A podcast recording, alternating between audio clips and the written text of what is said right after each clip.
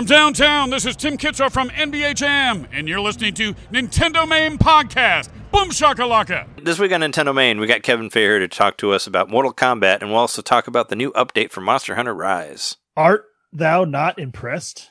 Test your patience.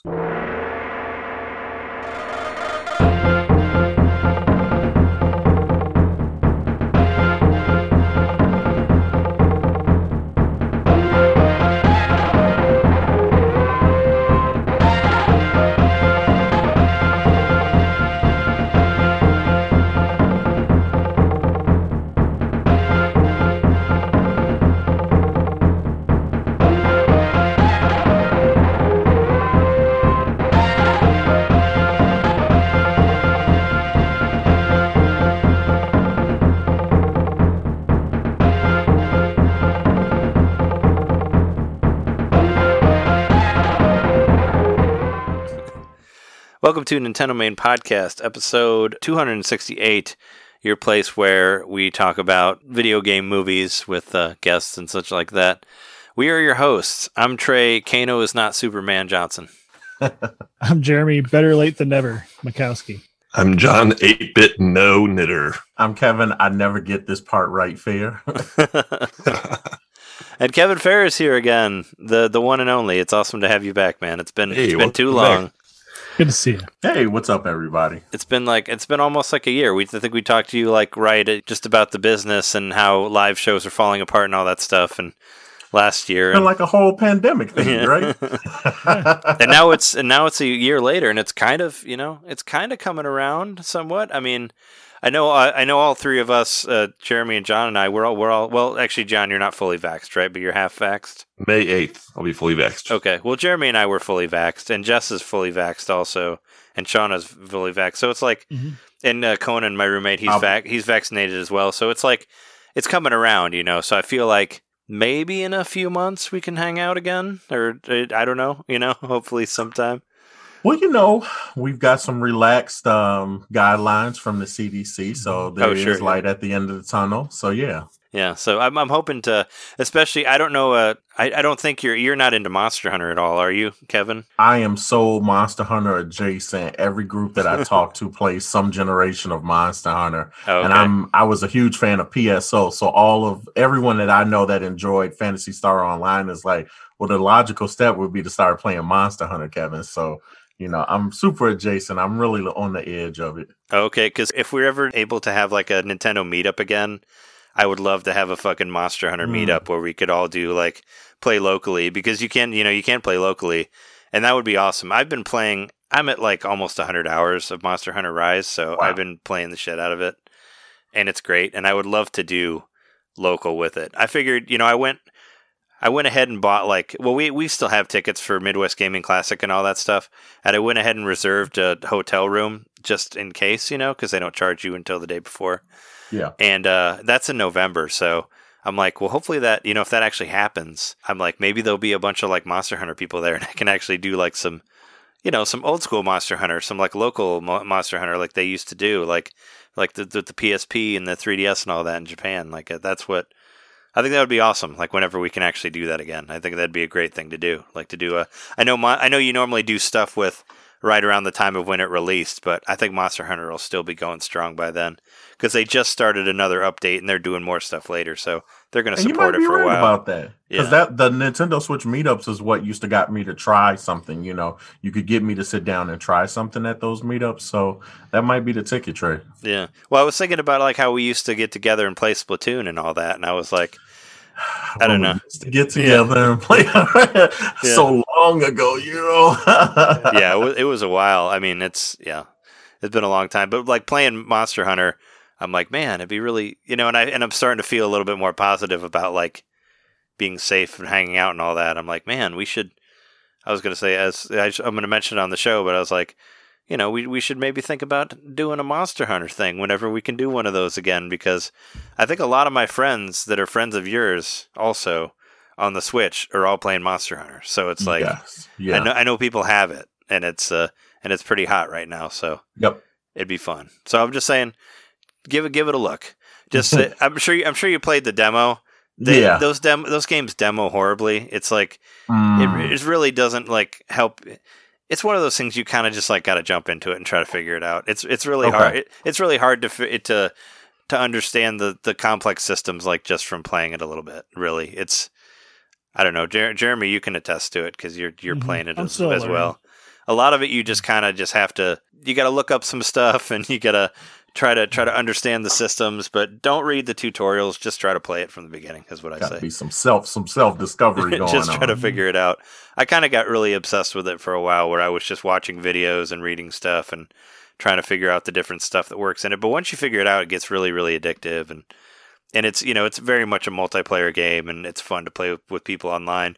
But it would be even more fun to play with people that you're actually talking to. Like Jeremy and I, we've done it a few times over the internet and all that. I think it's still addictive even before you completely know what you're doing, because I had hardly any idea what I was doing, but they make it really approachable with the missions and stuff. So yeah, by the time I'm like at over 60 hours now, and I'm still like just started figuring out how to do pretty basic stuff, I think. Gotcha. Yeah, I just hit 90 today, but they're and that's not even really doing any of the new stuff that just got added with the 2.0 version. So there's a lot of stuff in there, which Jeremy and I will talk more of that in detail in the future. But I'm saying I think it'd be fun. It's something to put on my mind. Yeah. You know? It'd be a good one, and it's one of those games that, you know, they're going to keep adding to it like until the next Monster Hunter, so it'll be around forever, you know. So it kind of, a lot of parts of it actually do kind of remind me of Splatoon, where you know, you go and you play a few matches, you go and you upgrade your gear, and then you go back and you play some more matches and upgrade your gear. And that's a lot of it, is, you know, killing monsters and collecting parts and creating new armor and weapons and fighting harder monsters and getting better armor and weapons, and, you know, and it just keeps going. The cycle continues. I got you. Yeah, that's a lot of it. It's all about building yourself up and having, like, you know, having sweet outfits and stuff like that look like the monsters you killed and all that stuff. Nice. So it's cool. But Kevin, what have you been playing lately? It's been a long time. What you been playing? What's been happening with I Play Games and all that? No, I know. So interesting. I'll go through what I personally have been playing, and personally, I just finished up Days Gone. And that was a lot of fun for what it was. I, you know, was thinking about diving into the last of the PlayStation exclusive games. So from a single player standpoint, that's something I definitely was playing. And then on the multi-plat standpoint, I have been playing copious amounts of Apex Legends. And I'm just thrilled with the updates coming in Apex Legends. Me and my brother absolutely love. So when they introduce duos, that's when we hop back onto the game. We tried playing in trios, and we realized how we don't like playing with randoms. Like, it's just truly a apathetic experience. And so when they put duos back in, we hopped onto it full time. And then what's nice about it is I have it on basically every platform. So I get a game in no matter who's playing what. And even when, like, I go in the public, you know, I'll hop onto a game, especially like when we have hybrid events with my students and things like that. And so what we recently have been complaining about was that we just are not a fan of battle royales. We never were, but we've been forced to play battle royales because, you that's know, it. For it, shooting yeah. it. Yeah, that's it. There's it, nothing else. It's the thing. I mean, it's the big thing. I totally feel you on that. Like, that's, I downloaded Apex Legends for Switch. I know it's the worst way to play it, but I just wanted to try it. And it's just like, I don't know. I'm like, I don't know what's happening. Like, my teammates are taking all the weapons, and I don't have any weapons, you know, because they go and grab all the stuff, and I'm just running around with no weapon. And I actually like won a match one time, and I don't even know what happened. I'm like, I don't even know what I did. And it's like, you won. And I'm like, what? What's going on? But it makes you win. Congratulations. And you were like, what happened? What happened? Yeah. It makes me miss, like, you know, the old school stuff, like the older, like, just straight up deathmatch online first person shooter stuff. I kind of miss those. Well, here's what I think really is happening. Of course, I always think it's drawn back to money, right? So think about it like this. You get thrown into a public match with 100 people, whether some are on your team or some not, you know, a la Fortnite, a la PUBG itself. And realistically, what happens You go in and good night, 50% of the group is wiped out in the first 4 or 5 minutes. Yeah. So what do you end up going back to? You go back to the lobby, which has tons of advertisements and all of these ways where you can spend money on loot crates and whatnot. And so what I feel like most of these games have done is says, great, we'll give it to you for free, maximizing our player base, and then we'll design a game that's fun enough to play, but we know we're going to get tons of ad time based on the way the game is made. So, like, you end up playing this game and you could be an incredibly good shot, but because third partying is a thing in these things, someone is going to third party you. And then sometimes it's just mass chaos. It doesn't matter how good of a shot you are. Doesn't matter how great you use your abilities. You know, it's basically a game that gets you to the point where you're picking. You really have to do a good job at picking your battles, right? And sometimes that's just frankly impossible. And I think that's not a mistake. I think that's completely done by design. EA for FIFA alone has made something like on those, you know, the player card systems that are loot boxes. Someone said they made something to the tune of $8 billion. So, of course, they found a way to put it into all of these games. And then something like a TDM, something like a traditional team deathmatch, where you're playing that game for like 10 minutes in a row and not looking at anything else. Yeah. They're like, this is bad for business, man. We don't get any ads in. Yeah, but I like that. For these 10 minutes, man. This is 10 minutes with no loot box sales. What's going on, man? Yeah. You know, what? So it's, I think it's an advanced way of trying to get you to enjoy a game, be in a lobby and all of that type of stuff. And then you just consistently get hit with, hey, did you make sure you got your season pass? Pick up your battle pass. Make sure you try this. Make sure you try that. All these things that just reach into your pocket. So yeah, I got a friend who has like a young son. He's like 8 or 9. And like, he just gets like, he feels like he's the poor kid because his friends have like the battle points or whatever, you know, like there's the same peer pressure and shame, like even for kids within like, it's on display. Right. And they are getting them into, because here's the thing. I can be okay with a game having DLC, even if the DLC are mostly cosmetics, right? I can be completely fine with that. Yeah. But what it's really doing on a high end is it is encouraging kids to get into things that are ultimately gambling, right? You know, it's like, hey, you can buy this thing, but you don't really know what's getting ready to come out of it. It could be good. It's going to be good stuff, but it might not even be for a player that you play with. And so I've been incredibly intentional on like not spending any money in Apex Legends. I think it's a lot of fun to play. I think the gunplay itself works out really nicely for me, you know, enjoying first person shooters the way that I traditionally have, as someone who probably owned a console much longer than they owned a gaming PC. It reminds me the most of something like a Halo where you've got an overshield and that overshield can be cracked. And that's what you're ultimately trying to do. It has a lot of upward mobility. So unlike a Call of Duty where I always tell people they're shooting games where you're glued to the ground, Call of Duty is very much one of those things where it's like, hey, you know, you kind of jump, but it's just a little bit. This game, you can jump over a house.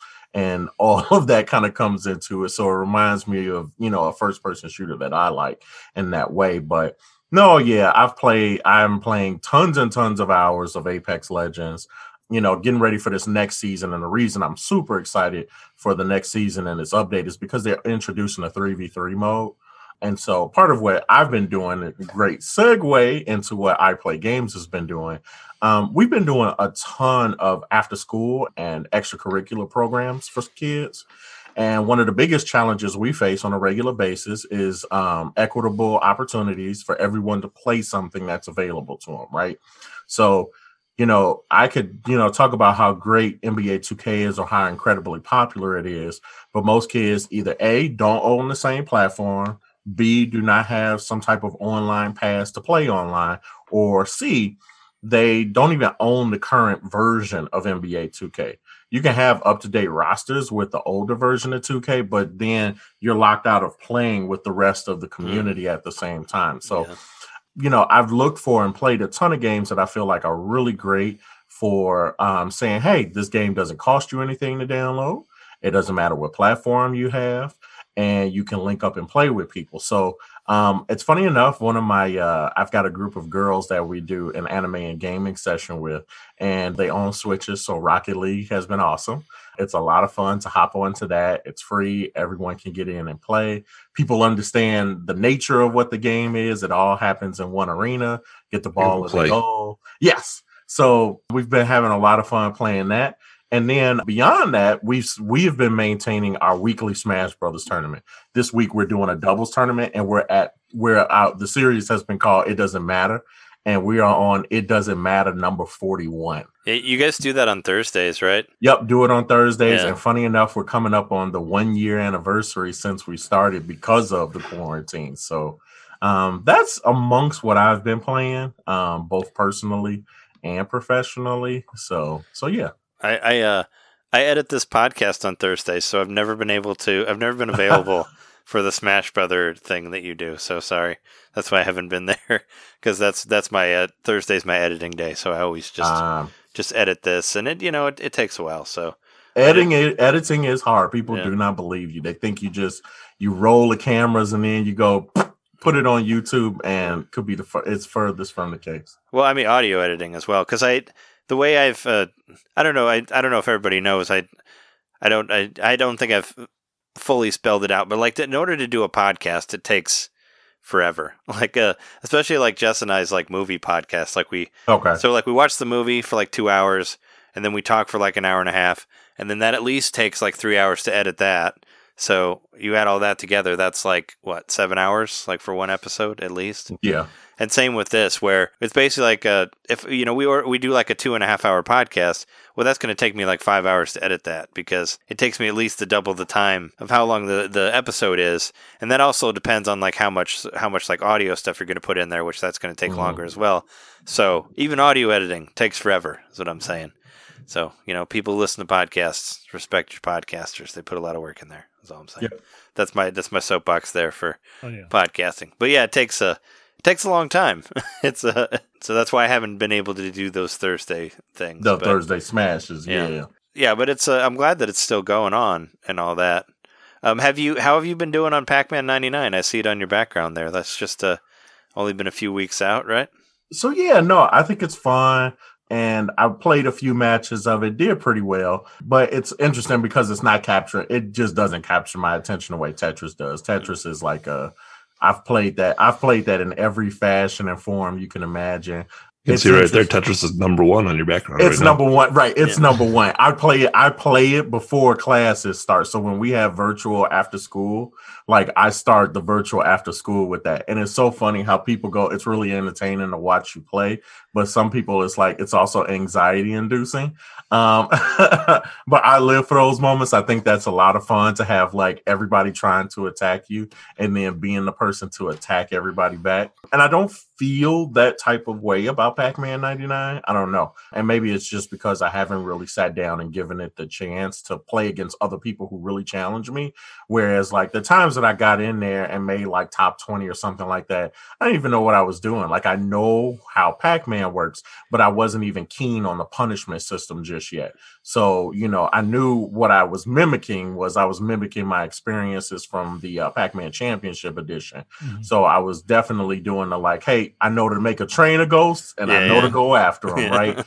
So that part was pretty familiar, but I took it at a really casual experience. Whereas Tetris 99, the very first time I played it, I placed fourth, and I was ticked that I didn't win. So then I went after it harder after that. But it's nice to know. The one thing that I noticed, someone in the community brought it up, is that Pac-Man 99 is already introducing local play. So that would have been an instant, like, oh, well, we're definitely hosting an event around that. Yeah. And I probably would have got some of the guys that I work with through Red Bull or Namco or something to give us something for that type of event. And so, yeah, no, I have, I think it is fun. I think it's a really good idea in substitution for Super Mario 35, which is speaking from us. But yes, no, I think it's cute. I like that one because that's the only one that I've won so far out of all of them. Oh, so. Super Mario 35? No, Pac-Man. Pac-Man's the only one that I've won. Yeah. So you gonna take a dub in Super Mario 35? I did not win. I never won Super Mario 35. No, I got to the only one I've won. Yeah, John and Jeremy both got it, but I was I've only ever placed second in Tetris. I've never gotten the Maximus.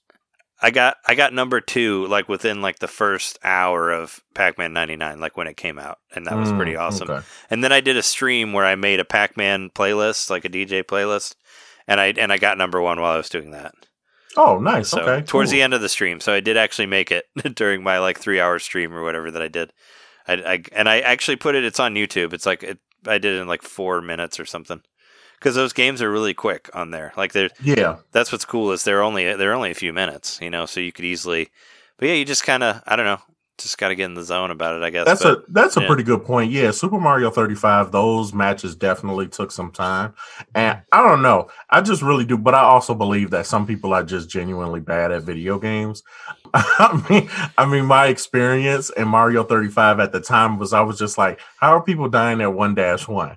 I was like, that for me, that's literally impossible to do. So I was just like, every time I started it up, and I remember, like, I would say, like, hey, so my first one is like let me get back into the groove of this. But, you know, I would be like, oh, man, 1-1 is really basically the stage where I farm everything all over again. I do some really good farming on fire flowers and stuff like that. But yeah, it just blew my mind to watch people die day one on 1-1. And I know that's because as a kid, like that was life. It was like water.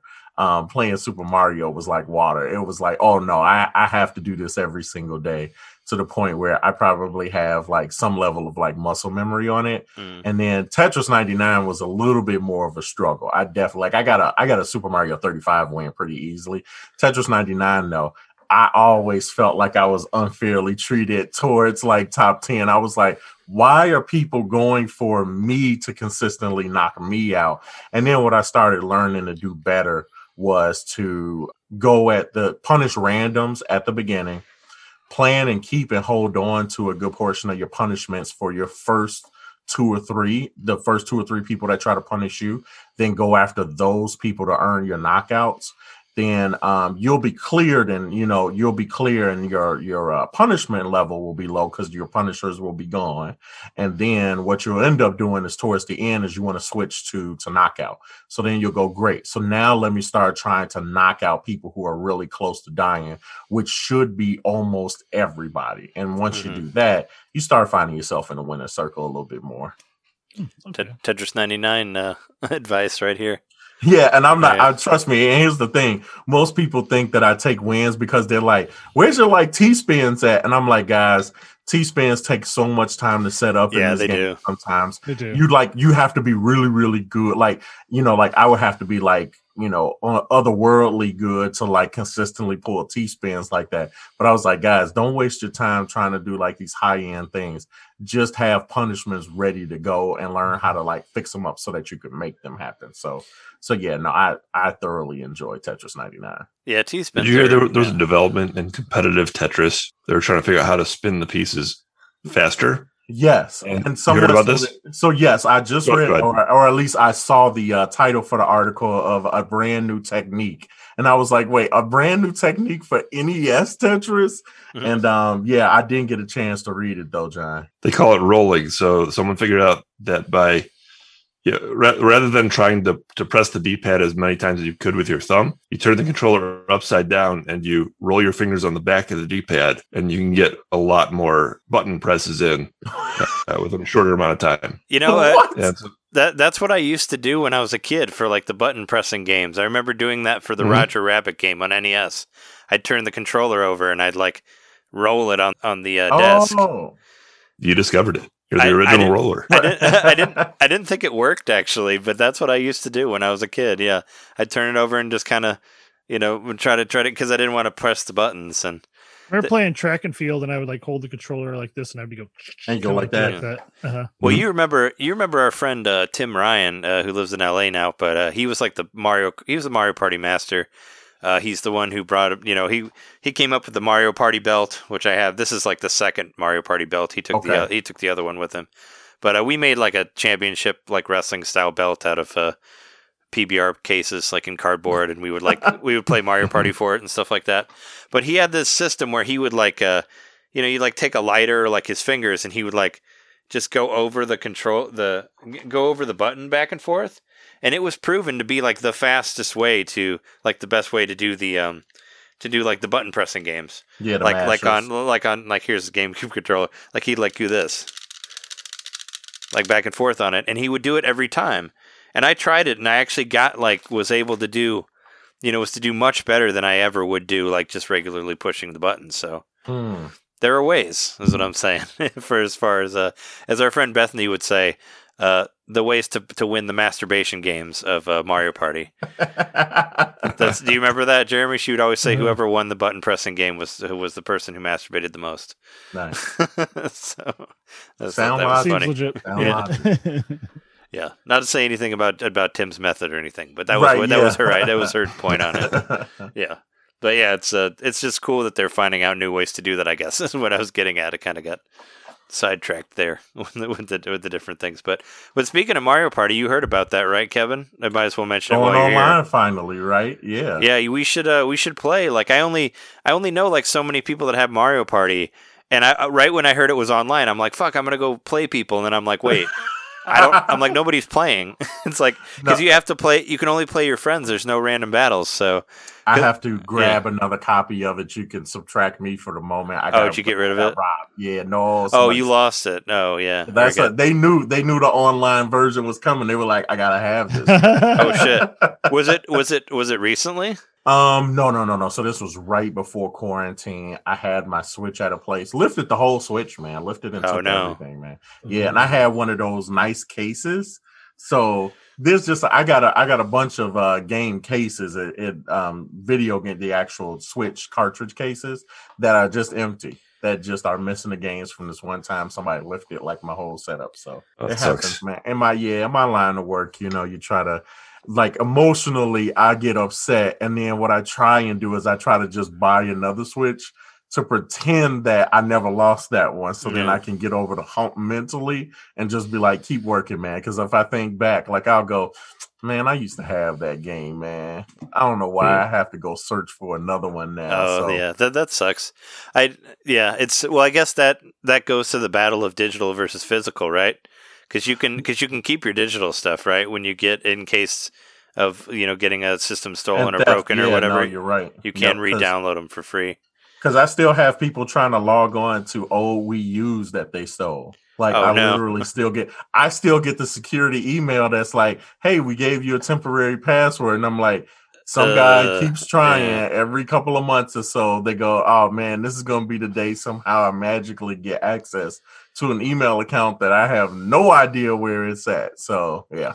Well, I'm sorry that sucks, man. I'm sorry to hear that. But if you ever get Mario Party again, I'd love to play it online at some point. But yeah, no, I can't believe like what 2 years after it was released, at least, right? It's at least 2 years they finally added online, but it's only through friends. But I guess I put up a thing on our community page, and Fuchsia actually did hit me back and said that she played it online with somebody from Scotland, and it actually worked. So they worked pretty well. She said it got a little like framey, or it was kind of like a slideshow occasionally, but it worked for the most part. That's what she said. Makes you wonder after 2 years, like why did they do this after 2 years? Well, are they going to do some advertising push about Mario Party? No, from what I heard, from what I've seen, like rumblings around the internet, is that this is the new system, the new online system. Then Nintendo, you remember when Nintendo finally made a new online system? That's why they're doing this now, because they didn't want to do it with their online system that's like fucking 30 years old or whatever that they've been using.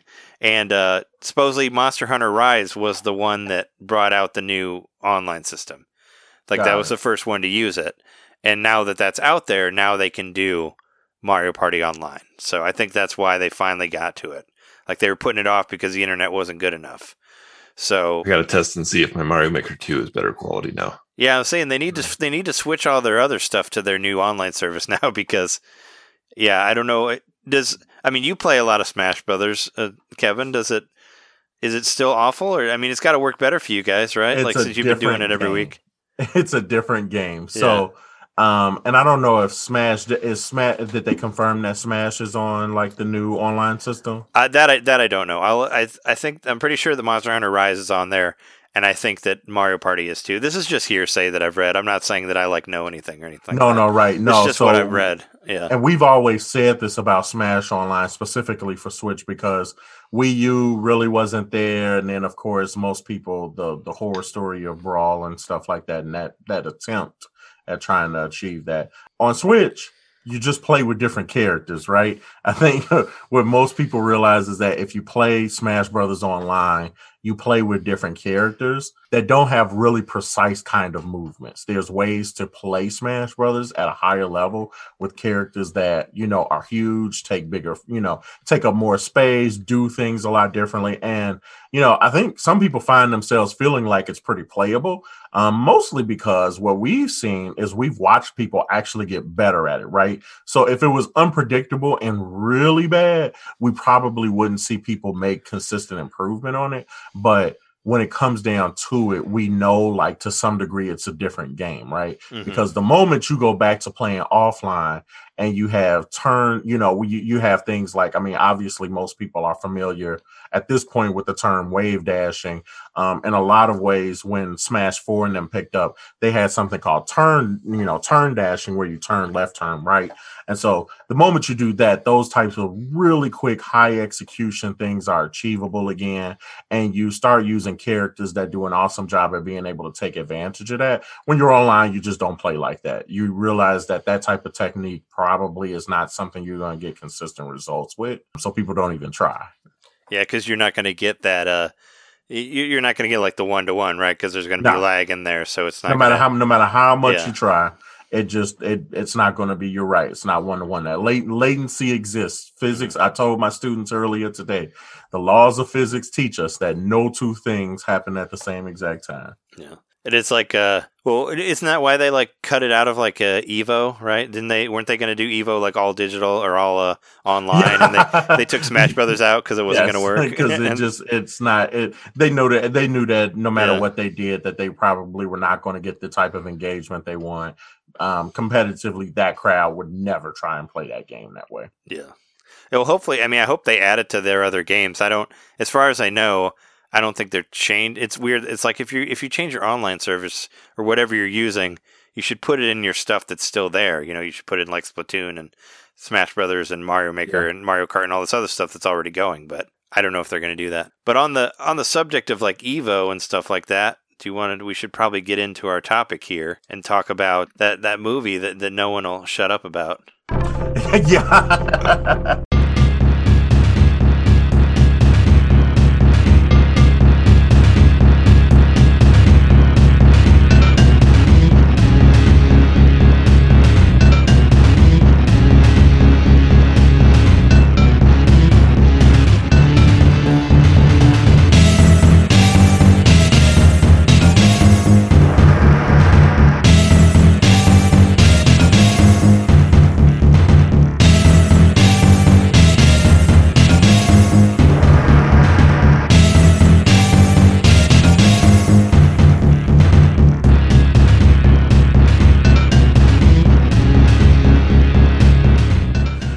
So I'm going to let you guys say whether or not you liked it and go first. I'm going to reserve my comments at the end, and I'm not going to be that guy in that way. I'll let you guys say what you want to say first. Okay.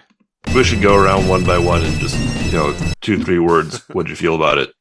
Okay, we could do I have a few. That's a good idea. I have a few like sentences that I made sure to say to put in the notes and all that, so I can say one of those. That's how I felt about it. But sure, yeah. Who wants to start with this? I'll say I tolerated it at first, and I hate it more with each passing day. It. I said this before we started recording. I said this as well. It actually kind of reminds me of the new Star Wars movies. It's kind of the same way I felt, especially with the first one. You know, when I saw it, I thought it was okay, but the more and more I thought about it, the more and more I hated it.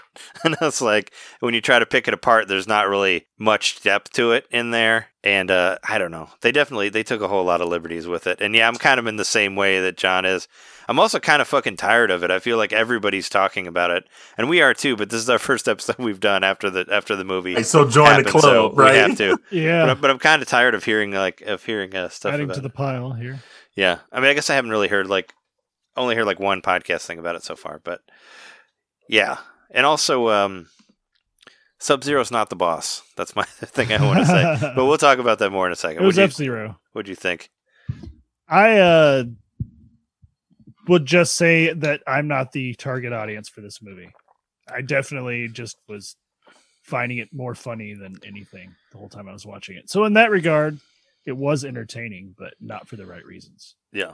I feel like all the people that liked it are people that like don't play Mortal Kombat that much and really hated the old Mortal Kombat movie and are happy that it's just not that. It's like the same people. It's like the same people who like J.J. Abrams trash. It was like, well, I didn't. It's like, well, I didn't like the. It's like I didn't like the prequels. So, and this isn't the prequel, so it's good. You know, it's like no, but okay. You know, it's like that's like I felt like that was a lot of people's the way they felt about this movie, where it's like, well, you know, it's not the '90s one, so I like it, and it's like, well, okay, it's not really. Yeah. It's not, yeah.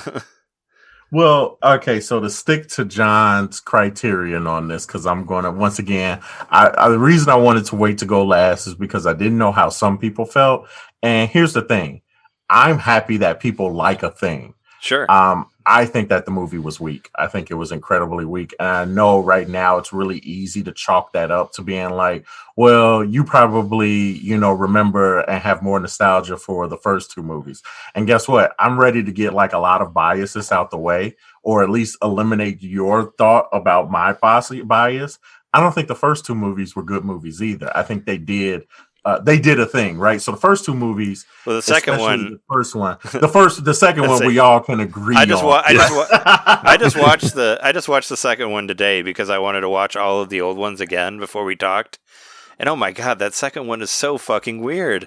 I want to be in that. It's just a weird film. I want to be in the pitch meeting for that because it's like fucking.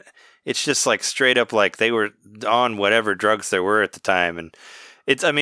Liu Kang turns into a dragon, and Shao Kahn turns into this three-headed monster, and they have like the worst low budget CGI fight I've ever seen in the end of the movie, and I'm like, what the fuck is happening in this movie? They had several low budget CGI things, yeah. Right? But the second one is the worst. Yeah. Well, the second one had double the budget the first, but everything looks worse.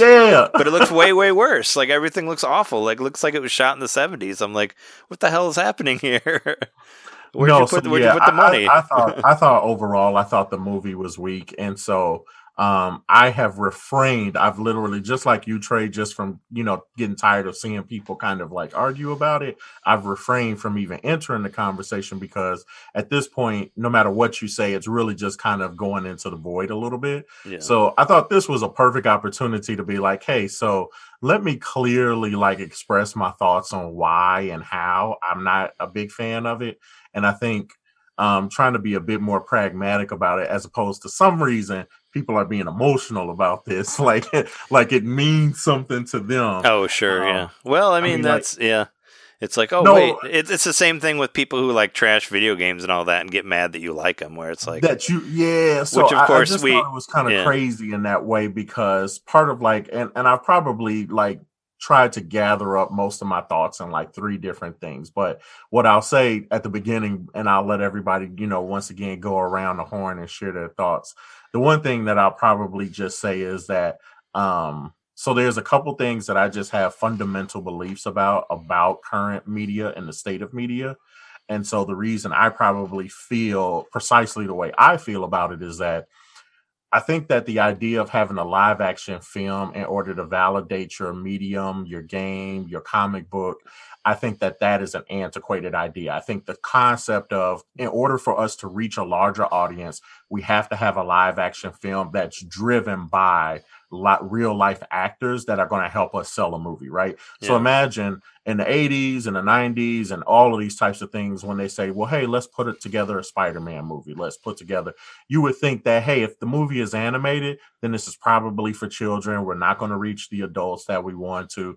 We need to go after a big name Hollywood celebrity to help us promote the movie and get people, get butts in the seats beyond the enthusiasts and beyond the kids, right? I think that once again, I think that idea is antiquated. I don't think that we need to validate any of our mediums by that.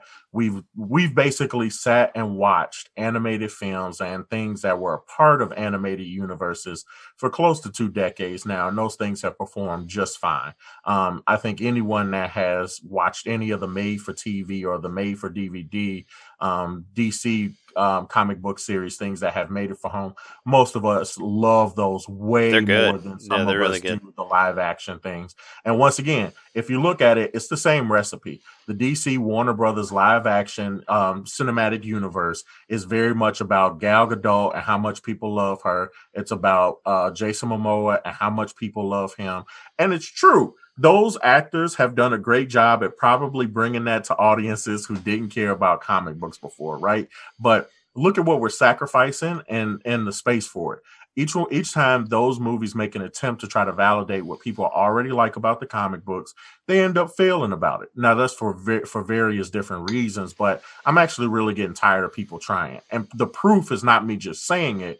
The Mortal Kombat games, basically since 2009, have done an amazing job at rebooting and moving their own narrative forward through Mortal Kombat 9, 10, and 11. Yeah. They've created some really great cutscenes that say, hey, story and things like this matter to us. We're developing a new one that also has new characters that we're going to introduce and give them life and color in their own way. And people are going to like and appreciate their gameplay experience. Even though it's a fighting game, we're going to have a campaign. So I think that from the start, most people are going to say, well, Kevin, I think that you're looking at this movie the wrong way. And I'm going to say I have a fundamental disagreement with the way the medium is treated, the concept that we have to make it live action in order for audiences to want to watch this. So I just disagree with that. Yeah. Well, I agree. The movie did not prove the need for its existence. No. Well, like, the game was plenty cinematic enough from what little I've played of it. And I've noticed that the cutscenes were of a certain quality. Like, okay, they stepped it up. They actually tried to tell a good story in this fighting game. Good on them. And the need for the movie becomes less and less with that. And I also want to say, like, talking about off of what you said, Kevin, I totally agree with you on the animated stuff. I watched the Mortal Kombat animated movie, Scorpion's Revenge. That movie is great. That movie's fucking awesome.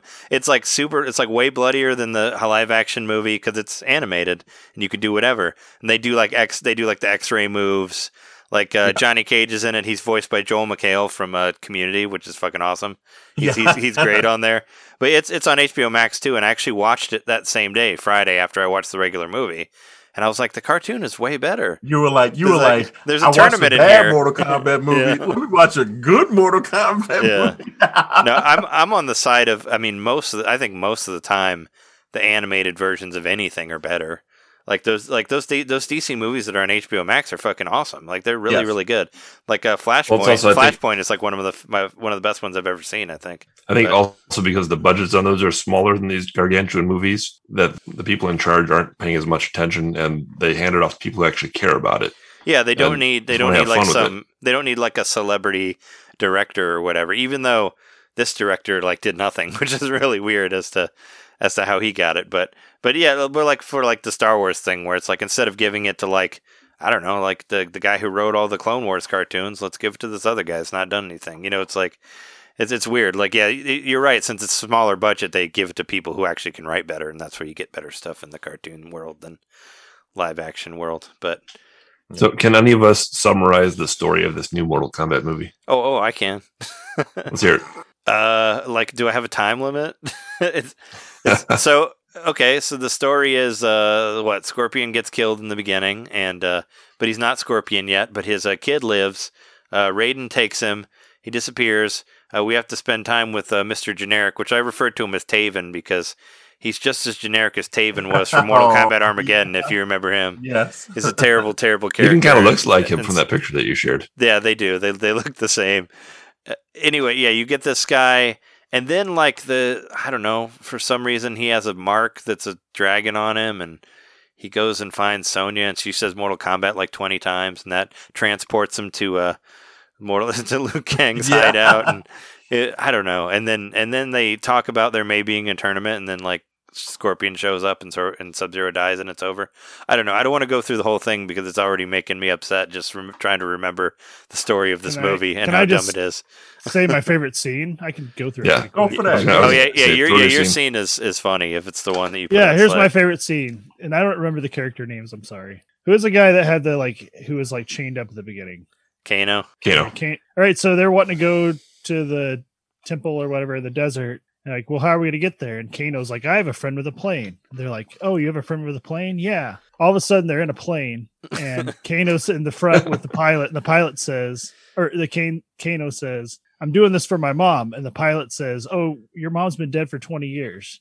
And Kano says, well, a boy can wish or something like that. Then all of a sudden, the other guy in the back's like, wait, I've never been skydiving before. And then Kano comes and pushes him out of the plane. And then the chick's like, asshole. And then all of a sudden you see some parachutes and then they're walking through a desert. Yeah, that was really weird. I remember watching that with Jess and I, we watched it together and I'm like, why do they have to parachute to the top of this mountain to walk to like the to the temple? It's like the pilot had somewhere to be, damn it. He can't land the plane. He's got to go. I figured it was just like we need a higher budget in this, so let's have him skydive for no reason. I feel like we need to spend some more money. Backstory that they cut out. Yeah, pilot, like, had a really interesting she was very steampunk looking. I was gonna say the pilot is Stryker, the cop from Three. In disguise. Yeah, I don't know. I don't. She reminded me a little bit of Large Margin. I have no idea. I was trying to think back to maybe it was a character they were trying to relate it to, or she was a callback to something. Mm-hmm. I can't imagine that character being anything in the Mortal Kombat game universe that I just haven't seen or read before. So yeah. I don't know. But I think you touch on something really interesting in that, Jeremy, even though it's your favorite scene, probably because Kano acted the living heck out of that role. I think Kano did a lot to just bring a lot of great color and creativity. I'll do two things in this spiel I'm going to give in this one. So the first one is one of the things that I think you touch on, Jeremy, that I think the film does way too much of is that it asks reasonable audiences to just ignore things that don't make too much sense a whole lot. Like a lot of it, yeah. Every movie does that, right? Every movie has things in it that they're like, please, no one cares. Ignore that. And we kind of do. So there's a lot of films that do that in general, right? But this movie has a list of things that it's like, dude, you just got to ignore that in order to get over this. Right. And so I think the film does that too much. And I'll come back to that idea. But the one other thing that the other thing I was going to do is establish, again, a particular some way that I look at these movies differently is I come from a different era where without the CG, in order for an action movie to be really good, especially a martial arts movie, is that though the combat scenes have to be really above par, right? And so I know that for me, my personal taste is that a movie like this has violence in it, but it does not have good combat or martial arts scene, if that makes sense for some people, right? So I agree. So if I were going to make this, if I were going to try to break this down in a way that you could think about it, once again, pragmatically and piece by piece, and this film, in this 2021 film, the actors who fulfilled the roles of Sub-Zero, Cole Young, and Scorpion are trained, martial art actors, right? And you can kind of see it. I think they did a really poor job at putting Cole in situations that highlight it. But at the very beginning of the movie, I think the reason that anyone can like those fight scenes is because you got two trained martial arts actors doing a really great job at that. Mm-hmm. And what I found out a lot of these movies really kind of do is that they have actors that they've trained to do scenes like that, but to clean things up beyond things that, people have used for years, like camera angles and things like that. You'll also notice that they've used CG to make up for their lack of good combat, right? Mm-hmm. So anytime you're like, hey, this isn't going so well, then here comes the CG to try to save what they can and can't do. So that's let's make a really great example of it. I think that the Sonya Blade and Kano fight was fun. Don't get me wrong. I thought that was a fun fight, but it wasn't a really great combat scene. How do we know why? They knew to put that scene in the dark. They knew to be like, this scene is going to be in the dark, because if people can see these punches and these kicks, they know it will be bad. And here's the thing. I don't think that's the end of the world. I think this is something that's a particular taste of mine and why I would say I don't like this movie. We can go back to the original films and go, hey, listen, the guy who played Scorpion and Sub-Zero, martial art actors, they were like the guys. The guy who played Sub-Zero, that particular actor was also not only a trainer for martial arts, but also is a ballerina. So these are people who are really capable of doing things with their body that make you say, wow, right? I think a really great example for the casual moviegoer is watch a Jackie Chan film. Mm-hmm. Watch how Jackie Chan... Rumble in the Bronx. Rumble in the Bronx. But you love that movie. Those scenes all shot in the same camera angle, because what they're allowing Jackie to do is to make you go wow with what his body can do, and not saying, hey man, we're going to go over the shoulder and show this punch and show this punch. We're going to change camera scenes on this kick. We're going to switch cameras. And then at the end, he's going to have a glowing red fist. And that's what's going to be the way that we pull together the action and entertainment of this scene. Instead, you see Jackie get hurt. He gets hit. And when you connect, there's I can't remember which film it was. It wasn't Rumble in the Bronx. It may have been, I can't remember which one it was, but there's one where he gets into a scene where he's shin kicking against another guy, and they're shin kicking back and back and back. And when you watch Jackie Chan and that other trained martial arts actor do that, it looks amazing. You feel the hurt in those shin kicks, right? I think another person that's a really great example, if you're just YouTube searching and you want to go, so Kevin, what the heck are you actually talking about? Just search for Tony Jaa, The Protector, or Ambach, any of those things where Tony Jaa with his body does things that make you go, wow, that was amazing, right? So for me, once again, I come from an era where without the computer graphics, without the special effects, guys really had to be able to make you go wow with their bodies. And I think a lot of these movies really just lack in those ways. I think that it's really difficult for me to go, yeah, man, I love all of these combat scenes, when it's just like, you know, you look at any one of Jax's scenes. Jax's scenes were really rough to watch as far as fights go. You know, they have the gore, so if you came to see that, that's cool. And I could totally see how a person just sits down to this and just enjoys it. But, you know, for me, it's really rough to be like, so he holds onto the hammer, they trade a few punches, he's got CG arms, Reiko is half CG, and then at the end, he claps his head off, right? So, I mean, it's nice that that's a callback to the game, but you know, again, stuff like callbacks to the game don't, in my opinion, make a good substitution. Exactly. Lack of martial arts. You know what I mean? Not creativity. Or lack plugging in something that's already existed. Or lack of story. Or lack of story, right? Like I was saying with the Star Wars stuff. Like, you can't just fucking quote the whole old movies and say it's a new movie. You know, you can't just like say a line from another thing and be like, oh, that's brilliant. And it's like, no, just because you recognize it, just because it reminds you of a better movie doesn't make it a good movie. You know, the new Star Trek's had the same problem. Yeah. It's like the fan service is a punchline to a joke. Like, it's leading up to it. And it's like, destroy him or whatever. Like they were saying fatality and flawless victory behind their own stuff, which is, you know, I think that it's like, to like laugh at something that seems cheesy and be like, oh, I'll get over that, which is fine. But it's just like, again, stuff like that no longer really impresses me in a film, you know? So things that I think other people sat there and was like, oh, great, I got to recognize this callback based on like the paintings that they had of other characters, that if you recognize them, then you got the feeling or the sensation from being someone who's into the Mortal Kombat universe. But those types of things really don't impress me. You know, what does impress me is Mortal Kombat 11 and its aftermath sequence with that campaign has brought life to the character Sindel.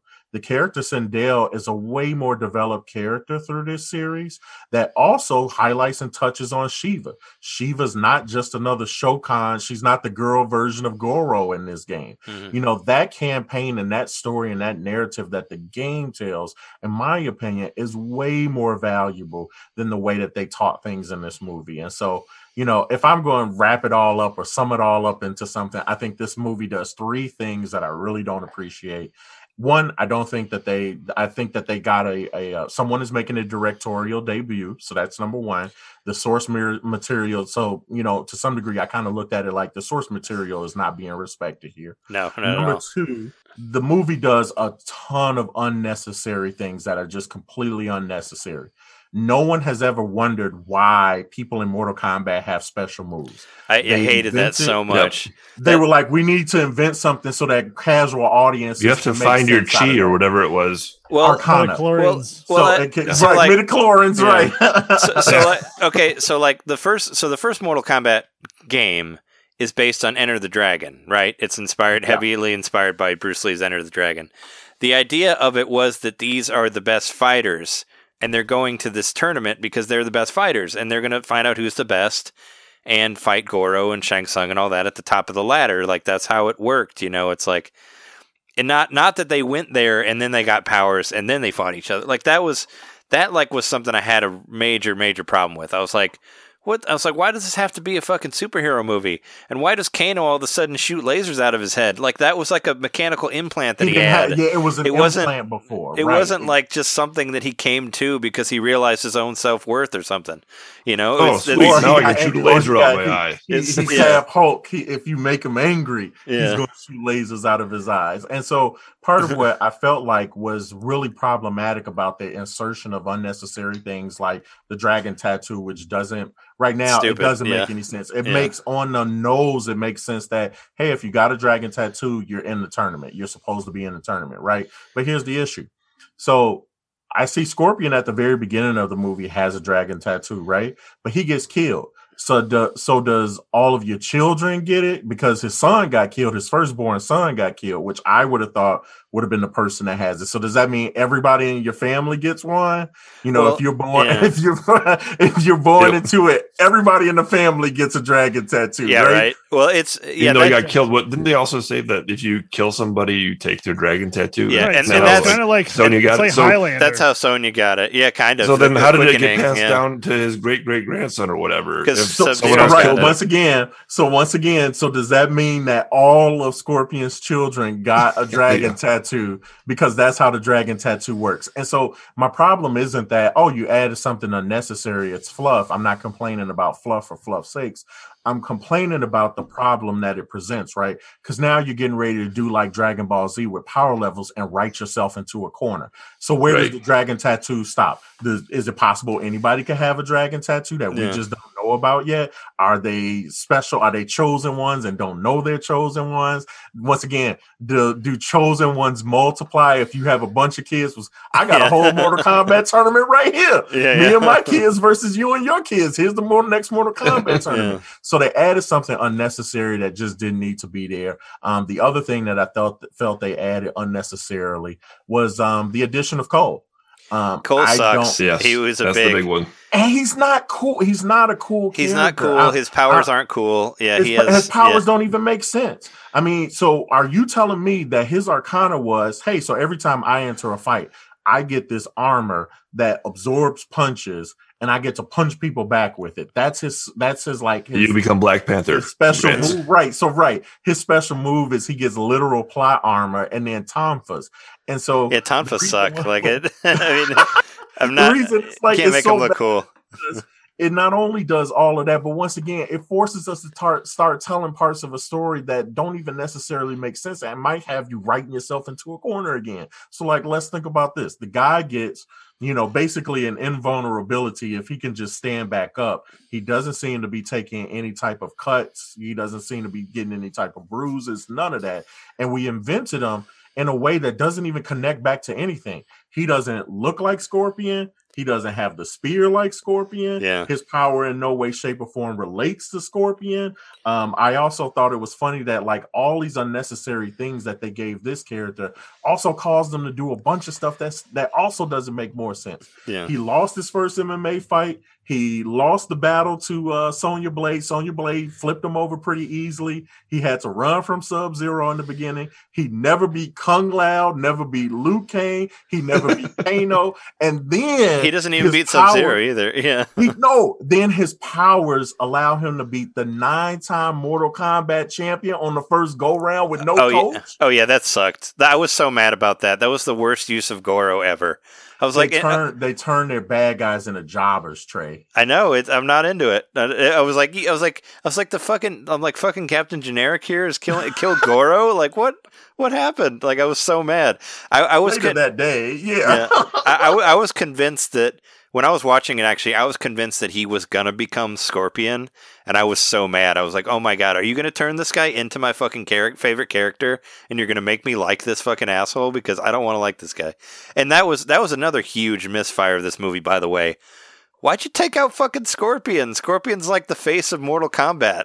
He's only in it for like 5 minutes at the end of the movie. It's like, I don't know. Like I said, it's so much like Star Wars. It's like Luke's the most popular character. Take him out of the movie, okay? You know, it's like Metal Gear Solid 2. Like take Snake out because I don't know. And that doesn't make any sense to me. Cause like I said, it's like a watching a Super Mario movie. In the very beginning of the movie, he gets in a pipe, and then a bunch of other shit happens, and then at the end of the movie, he comes out of the pipe and kills a Goomba, and then it's done. You know, that's like this movie. You know, just you took the main character out of the whole thing. It's like, I don't know. No. Yeah. I was so mad about that because I love Scorpion. Scorpion is the mascot of Mortal Kombat. Like, his face is what NetherRealm Studios' logo is now, is fucking Scorpion. So it's, I don't know. And not to mention that there is no Mortal Kombat in this Mortal Kombat also. They didn't have that. Right, they skipped the turn. They skipped the tournament. They were just like, well, we're going to break the rule. No tournament. Guys, it's like, what if they practiced against each other? Wasn't that good enough? It's like, what if we don't have a tournament in it and we make Sub-Zero like the boss and then it just ends? It's like, what? And then fucking generic dude like turns to the camera and he's like, we will go find other fighters and we'll go to the tournament next movie. And I'm like, oh my God. All right. I really do feel like, you know, once again, they added a lot of unnecessary elements, I think, to try to bridge people's understanding. I mean, it was the director also said that, hey, man, we included Cole Young so that, and his words were, so that you don't have to be a Mortal Kombat PhD. And I thought it was interesting that Jeremy said, I'm not the target audience. And I was like, but I don't think this movie knows who's its target audience. Because if they're claiming that, hey, man, we don't know if people know Mortal Kombat characters. In 2021, man, I don't know anyone who's like, hey, I saw a trailer for a movie about this Mortal Kombat thing. Now, I don't know anything about it, but I'm definitely going to go check that out. No, everyone who's going to go see the Mortal Kombat movie is at least familiar with it, even from a cursory level. No one said, I want to be introduced to this media called Mortal Kombat based on just this movie, you know, trailer or picture that I saw. Mm-hmm. No one said that. Anyone that's watching this has some familiarity with the series, enough to know Liu Kang, Shang Tsung, Scorpion. Even if they might not know Sub-Zero or Shang Tsung, they know those characters. So I was just like I said, I don't even know if they know who they're trying to reach with this. I think they're just trying to say, we just want a general bigger audience than people who like the game, which I think, once again, is already a misunderstanding of like what the game is or how important and impactful the game is, way beyond like, oh, we got to make a movie to make sure people know about this thing. It's like, no, bro, you're 30 years late. We already know what it is. You know, we don't need to be reminded or refreshed or brought to new people. And so there were like laws passed because of this game. Yeah, come on. Thank you. I mean, well, you got like 11 mainline games, not to mention, or I think they count like DC versus MK as one of them. I'm just saying, there's a shit ton of Mortal Kombat games. The game's been around, the series has been around forever. I think people know what Mortal Kombat is, and why don't you just? I mean, we should just make it like the game is, so the people who like the game will like the movie, and they'll tell their friends about it, and then more people will go. You know, like instead of just you try to tell before this person tries to tell that weak argument that, well, maybe this is for kids. It's an R-rated movie. Children weren't supposed to be watching. It's not for kids. Not a part of their target. It's not for kids. Cut it out. Stop the madness. It's not the 80s. It's not for kids. It's not for kids, but there is also some stuff that's weirdly like censored kind of in there. Like the ending fatality was Scorpion, where he like barely burns Sub-Zero. Like he kind of like singes him. We didn't get the skeleton. Yeah, we didn't get the skeleton body at the end. And it actually reminded me of the Mortal Kombat versus DC game. You remember that one where everything was kind of censored because of the DC license? Because they didn't want. Yeah, so they wouldn't burn down to the bones, and they'd just be kind of like. They'd be a little bit hotter, and then they're dead, I guess. Or like, you know? Yeah, the heart getting ripped out. You want to see that, and it's the weird CGI lizard that gets. Yeah, that's another thing. Like they had to do this, I guess, to keep it R, but still, like, just make it unrated, man. We're in the fucking pandemic. Nobody's going to theaters. I know. Well, I guess some people did for this, but just release it on HBO Max and make it fucking X or whatever. That's what I say, because I feel like every bloody fatality in it was about like non-human characters. Like it was like for like Reptile or like Cabal, where you can't see like any of them, or like Nitara, like the one with Nitara, the lady with the wings, there were like some kind of weird inclusions in there. Like that one was like, okay, I kind of remember her. To be like, yeah, Nitara, that's who we need in this. Well, and I also think if they gave the movie some more personality and sense of humor, they could have had it as violent as the games, and it would have received an R. Yeah. If you look like Deadpool gets away with some crazy stuff because it's funny, because it presents itself as it's a comedy.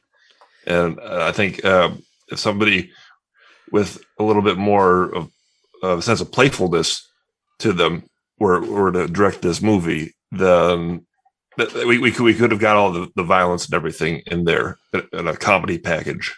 Yeah, yeah. You couldn't hire Tim Miller for this. What's he doing nowadays? I mean, I think that would be a lot of fun. Like I saw John kind of put down some directors that he'd rather have do it, and I was just kind of playing with that too. I was like, well, Tim Miller, like for Deadpool, like that'd be a great choice for this. I thought of him too. I couldn't remember his name off the top of my head, but yeah, he would have been great. I try to think of people who know enough to just take a simple premise, make a movie about ninja demons fighting each other in a tournament or whatever, you know. So Robert Rodriguez, he would have made a good movie. Guillermo del Toro, I'd love to see that. Yeah, but that was on mine. Well, I want to get Guillermo del Toro movie, but I want it just to be about like Shiva and Goro and Kintaro and just like the big monster ones, because that's Guillermo's.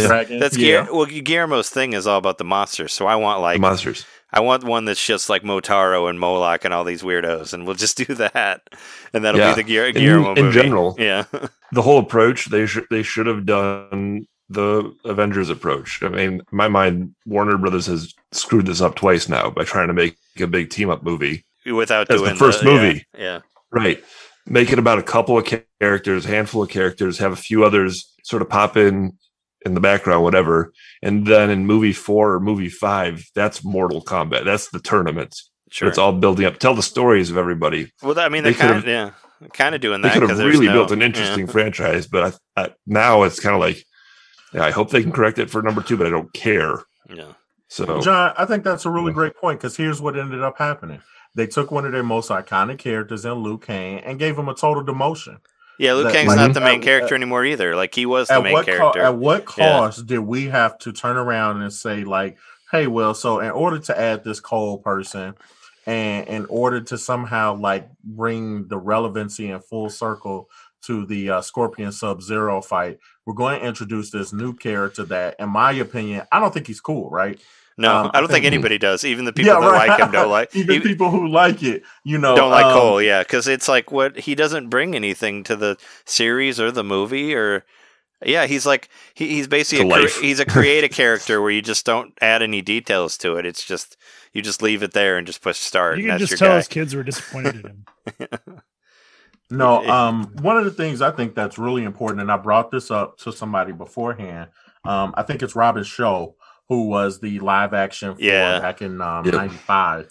I think one of the things that they allowed him to do just through some really simple but keen writing was they made him cool at the beginning. Remember, he wasn't supposed to go to the tournament, but he was like, yo, Raiden, I'm going to the tournament. Yeah. Shang Tsung killed my brother. And then we was like, oh, okay. Well, guess what, man? He might be young. He might be a little egotistical, might be brash, but he's going to learn some lessons. He's going to get flipped on his butt a few times, but he's cool because he was like, hey, man, I'm going to take what's mine and I'm going to go after the opportunity to make it happen.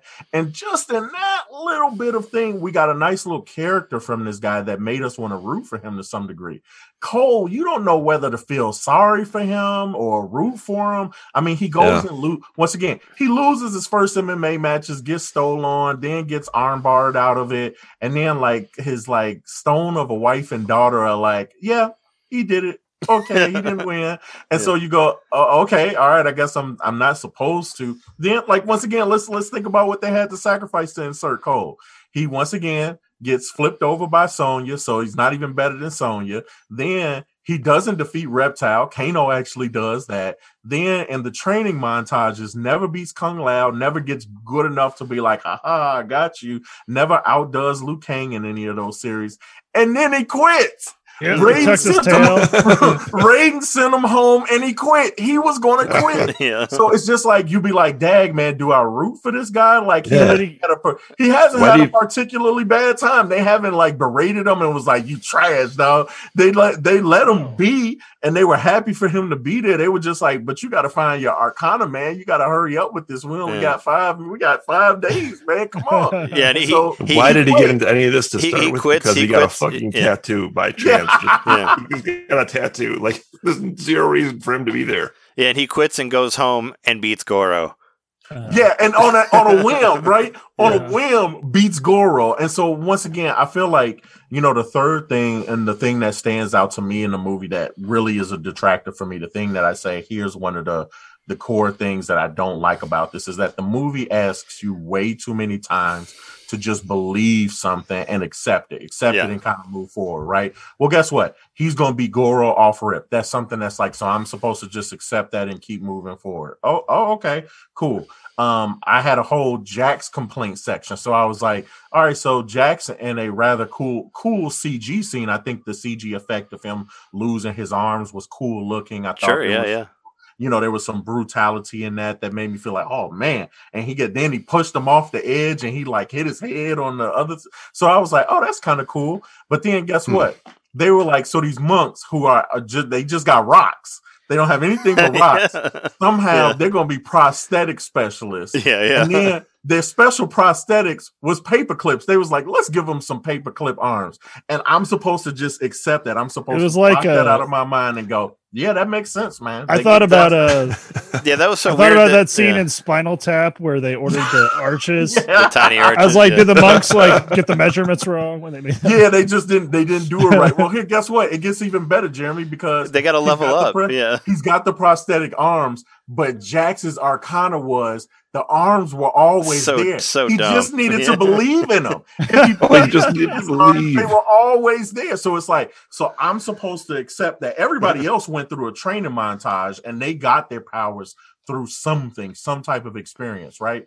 Jax's experience was, hey man, a boulder fell on Sonya and I believe that I'm strong enough now. And so now the arms materialize on the spot. Yeah. I'm supposed to just accept that. I was just like, that's the list of things that they want you to just accept, like goals, and gets way too long.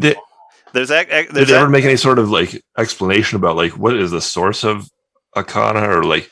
No, it's just not that something. I saw, it's going to give you random metal arms. It's going to give you why? Because that's your thing. Well, right, and that's because it's your thing, wasn't it? Well, because when like Kano sees Liu Kang and Liu Kang has fire powers, which I always figured that Liu Kang had fire powers because he's a fucking monk and he's been studying for years and he learned how to fucking shoot fire out of his hands. Like that's what I thought. I never thought it was a weird thing.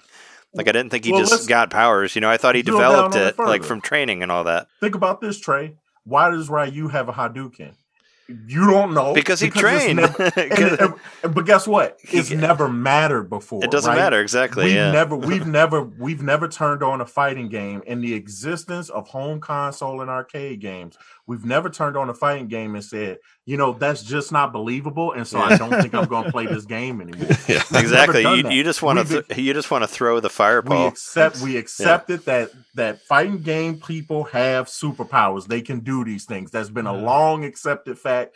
We don't need science and facts. And once again, the reason it's problematic is because it only asks more questions than it answers. Yeah. It's like, so, okay, so your powers come from somewhere and they could be anything. So what was Jack's powers if they didn't lose his arms? What would be his arcana then? Yeah.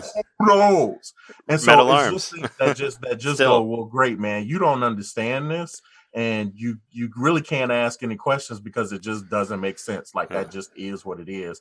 And like I said, that list grows just way too long. The list of things that they're just like, hey man, you got to accept that Cole has body armor and it does a thing, and it's not a special move for him. It's a brand new state. It's an upgrade to his whole body, you know, and that's his arcana, and that just is what it is. It trying to create a reason for why things exist, something as simple as that, was an unnecessary thing that's causing them to corner themselves on stuff that just doesn't make no sense.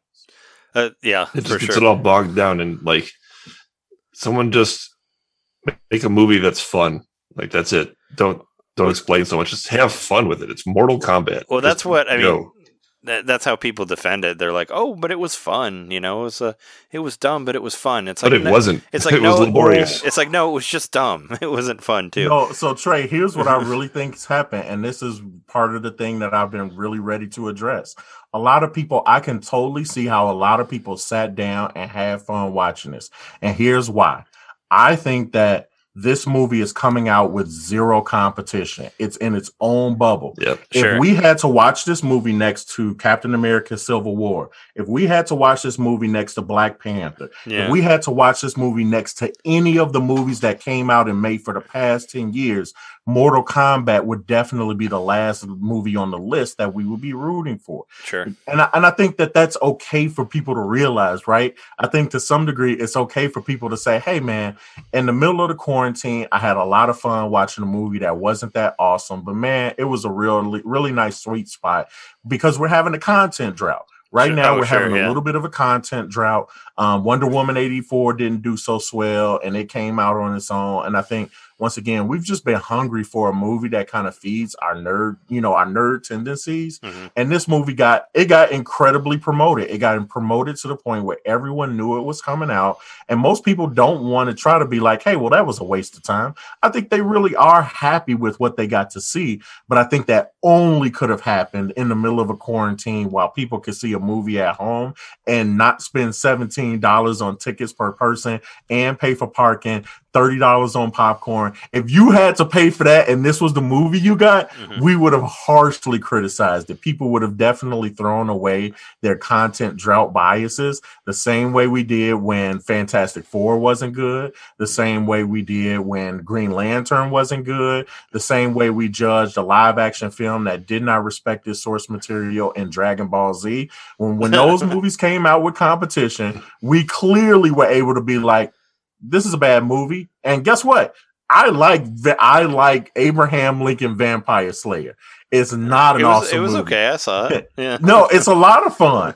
But I'm not going to try to defend the merits of that movie to somebody to try to be like, but this is why I like it. It's like, no, I just like it. Like, I don't need to prove that a movie that's not great, you know, is great because I liked it. And I feel like there's a lot of that going on. There's a lot of people defending it because they like it. And guess what? If you didn't need this movie to follow any type of continuity to the game, that's fine. Just say that. If you don't need this movie to make sense, most of its plot or any of that, just say that. But asking me to objectively say that doesn't matter and it's still a good film because of that, I think that's where it starts to kind of become a little silly, right? You know? So like a bad movie, just be like, I like the movie and it's bad. So what? There's no medal. There's no medal in this. You don't win a prize for proving that a bad movie was good. So yeah, it's definitely bad.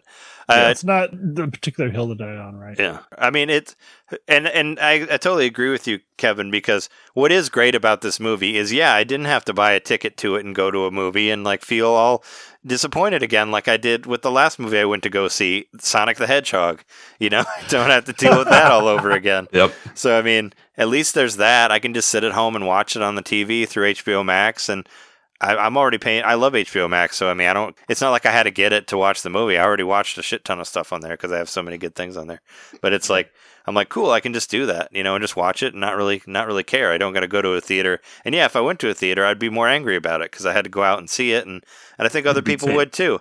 Like same with fucking Tenet. Like when you keep talking about like trying to like believe that things can work in a movie, that's the same thing that movie is, and that movie's fucking dumb the whole way through. And it's like, I think if people would have saw that in the theater, they would have been pissed. Like you would be hearing that everywhere. People would be talking about how bad it was. If you went to the movie theaters and you decided not to go see Avengers for Mortal Kombat, you would be kicking yourself. Yes. Yeah. You would be kicking yourself if you decided to do that. Mm-hmm. And so once again, I dang near, part of the reason I hadn't participated in the conversation is because my goal has never been to make someone who likes the movie not like the movie. Like, I don't see the point in that. I'm happy that, once again, I'm happy that people like a thing in the middle of the quarantine. It's a really great, it's a really great bright moment for people who probably are like, man, I'd love to see something like that. So I'm not really particularly concerned with changing people's opinion on it, but I'm just saying if we could like objectively grade this movie, the movie at best is a 5 out of 10,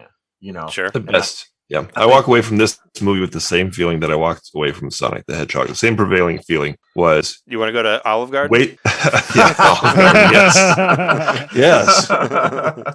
You know, all that blood really got me in the mood for some ragu and marinara. Yeah. Endless breadsticks. No, my prevailing feeling for both movies was just wasted opportunity.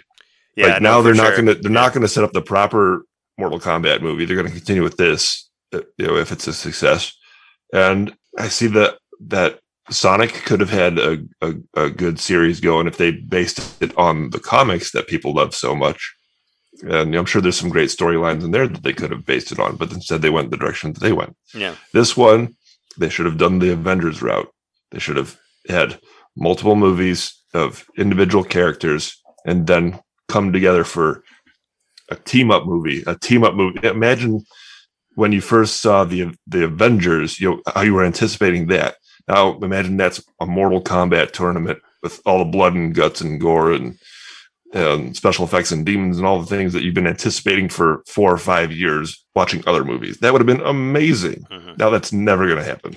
You could, I mean, I guess you could argue that and say like, oh, well, some of the characters aren't as interesting, but I think it's what I've been saying for years about like the Street Fighter movies. It's like, why don't we just make a movie about Ryu and Ken because they're like the most important characters?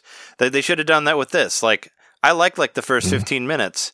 Why didn't we make the whole movie about Scorpion and Sub-Zero? Like, couldn't that just be about those two?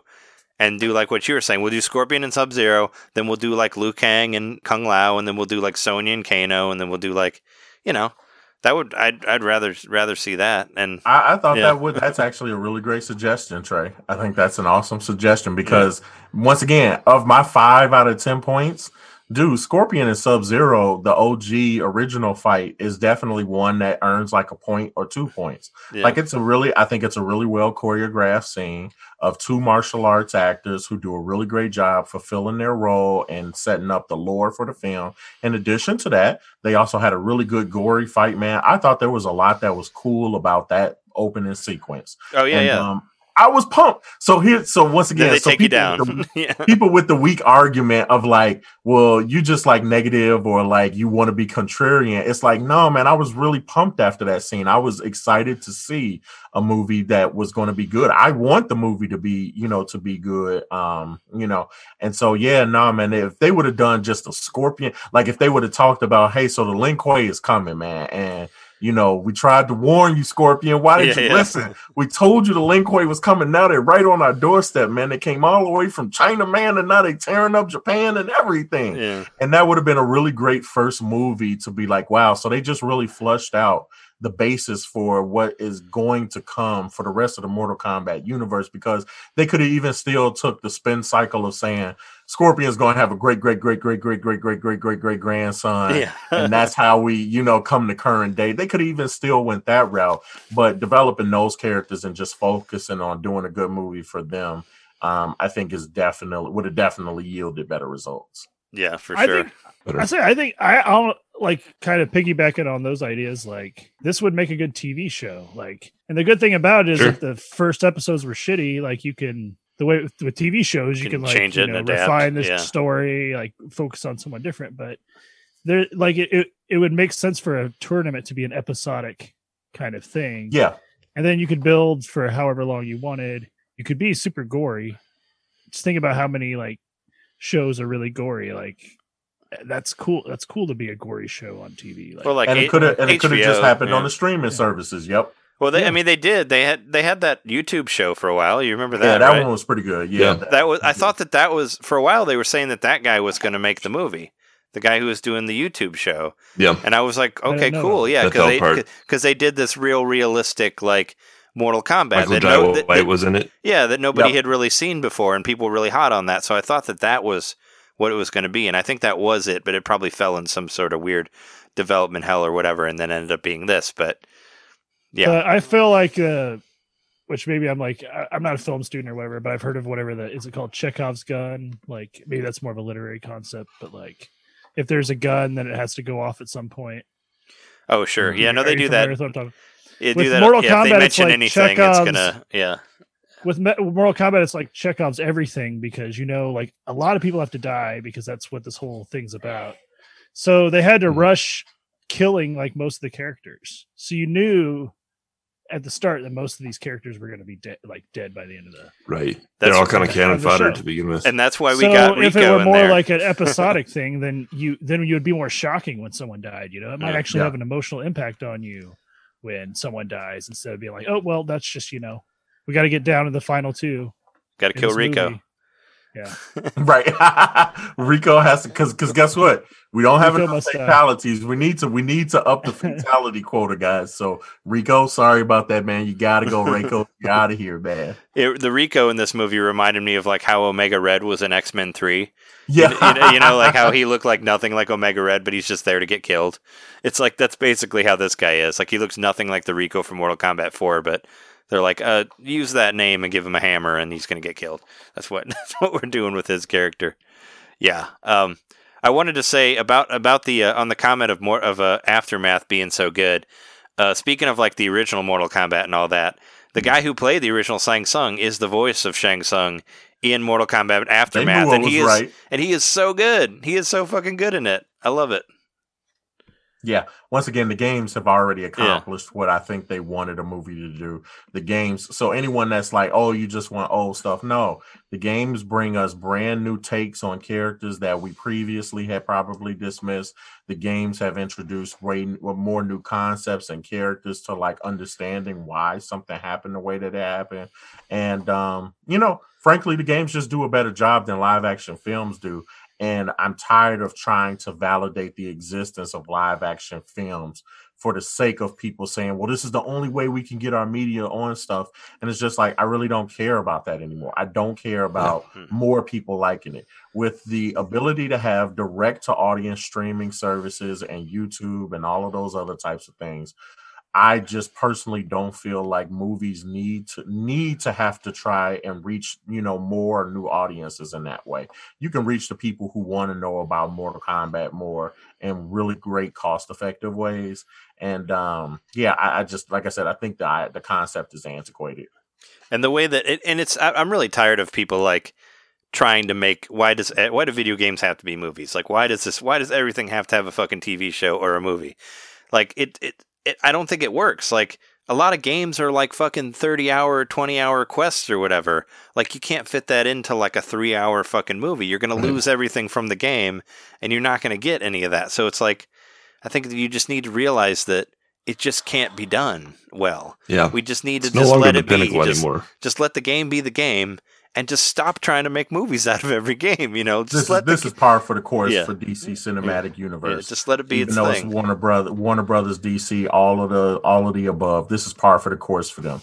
They're like, we gotta make a superhero movie that has everybody in it. It's gotta be a huge crossover film, and they end up wasting a bunch of time on things that you know, have to help you build and get to this. So it's difficult for the movie to be good in an hour and a half. That's why these have to be 2-hour movies, because they got to jam a bunch of stuff in it just to prove the reason that all of these characters exist. And then guess what? It ends up falling flat on all fronts. Once again, they jobbed out Kung Lao like he was just a dude. They basically jobbed out Liu Kang. He's just like kind of like a teacher. He's not really a pivotal character. He's not turning the tides to this. Jax picked up a rock in this one. Sonya basically got bit. You know what I mean? Sonya basically gets beat up a bunch and kills Kano. You know, so then even the bad guys that you would have relatively liked, we don't know what Shang Tsung didn't do anything. He didn't even morph. He didn't even turn into anybody. Nothing. Well, he kills Kung Lao. He kings Kung Lao. That's it. But he doesn't morph into anything. I even remember what he looks like in this movie. Like he was so not even there. He was just in the outworld. He stood standing around by a throne with a bunch of other guys who I said in the Slack, and I think it stands. They look like they got lost on the way to Comic-Con. Yeah. Like there's just nothing else there. Yeah, it's just a bunch of guys standing in the desert in cool costumes. Yeah. That's what they do in the outworld. There's a whole lot of posing. It's like I forgot about that. I forgot Liu Kang totally just walked up a mountain like this. So the introduction of the character Liu Kang, which adds to the list of things that don't make any sense that we just have to accept.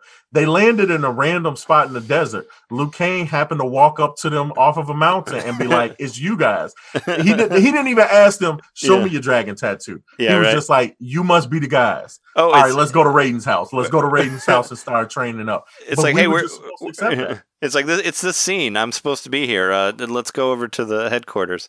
And another, I mean, one thing I just want to say, before I forget or we stop or whatever, is how you're saying about like the shittiness of Cole. So Cole knows nothing through the whole movie, and he quits, and he beats Goro, and then he's the leader, and then he knows everything about Mortal Kombat. That was annoying too. That like drove me crazy. Like all of a sudden, he was like the quarterback. He was coaching them. He was like, "Let's go fight this person." And then I thought the funniest part was he was like, "Sonya, I've seen you take down Kano before, but this time he's got a laser in his eyes. Watch out for that." Sonya should have been like, "No shit, I think we all saw the laser at the dinner table. I don't want to get hit by that laser." That was awful too. Yeah, I remember that. I was thinking, I was like, "Wait, what? That somebody okayed that line?" Like, yeah. Now, Sonya, you know, Kano, he might try to hit you. Just look out. He's going to try to punch you. You got to punch him back before he hits you. Just remember that. Yeah, I really hated how much they pushed down Sonya, too. Like, it was like, I was angry that she didn't have a mark from the beginning, even though I hated the marks. But I'm like, dude, Sonya's been in every fucking game. Like, why didn't she have a mark? Why is she going to kill somebody to get a mark? Like, what the fuck, guys? Tier-wise, and Sonya's also best character in number one. Also, like, she's not from fucking Indiana. Sonya does not live in Indiana. She's not from. Was that an Easter egg? She's not from fucking Gary. She's from Texas. But yeah, whatever. Was that? I was wondering if that was an Easter egg because of where Midway. Right, I thought that they did the Chicago thing as a way to try to be like, hey, so this is a Easter egg to Midway. But Gary, Indiana? Gary. It's not there. Yeah. Just accept it, Trey. That's what you're supposed to do. Just accept that. Well, I was watching and I was like, I thought Sonya was like fucking from New York or something. Like, I don't think she lived in the fucking suburbs of Indiana. And she's like, I mean, she was in the region, man. I mean, but isn't she supposed to be like special forces? Like she's like fucking practically CIA and all that. Did she serve with Jax, or were they just? Did they just have that? So yes, they served together. Okay. Well, like they were like, well, in the original movie, and I think in the first couple games, they were like cops, right? And they were chasing. Like from my understanding was Sonya and Kano were not like they didn't know about the tournament. They just ended up in the tournament. Because Sonya was trying to catch Kano and he went through the portal or whatever, and that's how they got there. And then Sonya got caught there, right? She got kidnapped by Shao Kahn, and Jax came looking for her in the second one, right? Because she was kidnapped, yeah. That's what I got. And I like that idea, like what you're saying about Liu Kang. I like the idea of like where this isn't, you're not like chosen, people just end up there. Like I like the idea of Kano and Sonya accidentally being there, but then becoming a huge part of the tournament. Like I like that idea. Instead of it just being like, just people trying to be the head of the head of the totem pole or whatever, you know. No, and you're right, because here's the other thing to remember about that. That's the way the movie described those things, right? And so those are loosely based on the description. If you watch the beginning of the arcade games, that's loosely based on the description that the arcade games gives for them as well, right? So they go, well, cool. We'll bring over most of that concept that, hey, so, you know, Sonya Blade is chasing Kano. They end up finding themselves in the tournament, right? Then, of course, in Mortal Kombat 2, Jax is also a part of the search team, and then that's how Jax becomes a part of the game. So I'm not opposed to them adapting things for movies, because guess what the movie did to adapt it? The movie said, hey, listen, Raiden is the thunder guy, and he's like the leader of the Earth Realm forces, right? And it's going to be through his omniscience that, hey, I've got Liu Kang, I've got Sonya, and I've got Johnny Cage to work with. And the lesson that Sonya has to learn is to stop getting so upset about things and clear her mind. Liu Kang needs to be able to deal with his demons on the inside of feeling like he messed up and that's why his brother died. And this is why he's not able to come to grips with who he is and fulfill his destiny and defeat Shang Tsung.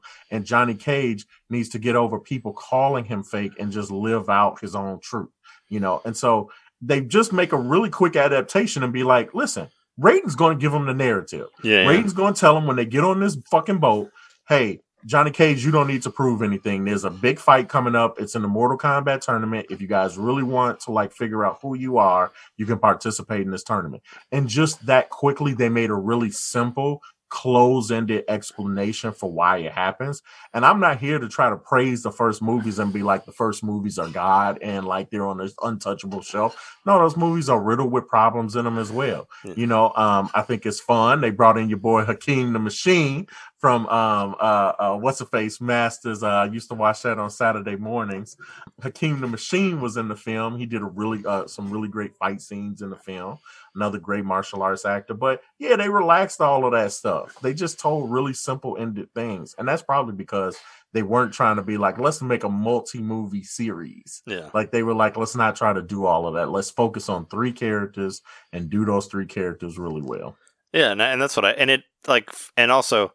There's no boat in this one. I missed the leaky boat. I missed the leaky boat. And don't forget about Christopher fucking Lambert. That guy's awesome. I love that dude. Oh the, yeah, Mortal, yeah, the original Highlander who was. Oh right, that was the whole one. Like I was saying earlier. Like the tattoos reminded me of Highlander. It's like they should have had him in the movie because. Well, he was in the other one, in the '90s one. Well, he should have been in this one. And 2021, I got you. I love. Yeah, I watched that again like just a few days ago, and he's fucking awesome the whole way through. Like the Raiden in the original one is great. Like everything he says is awesome. Like it's corny and some of it's silly, but it's just amazing.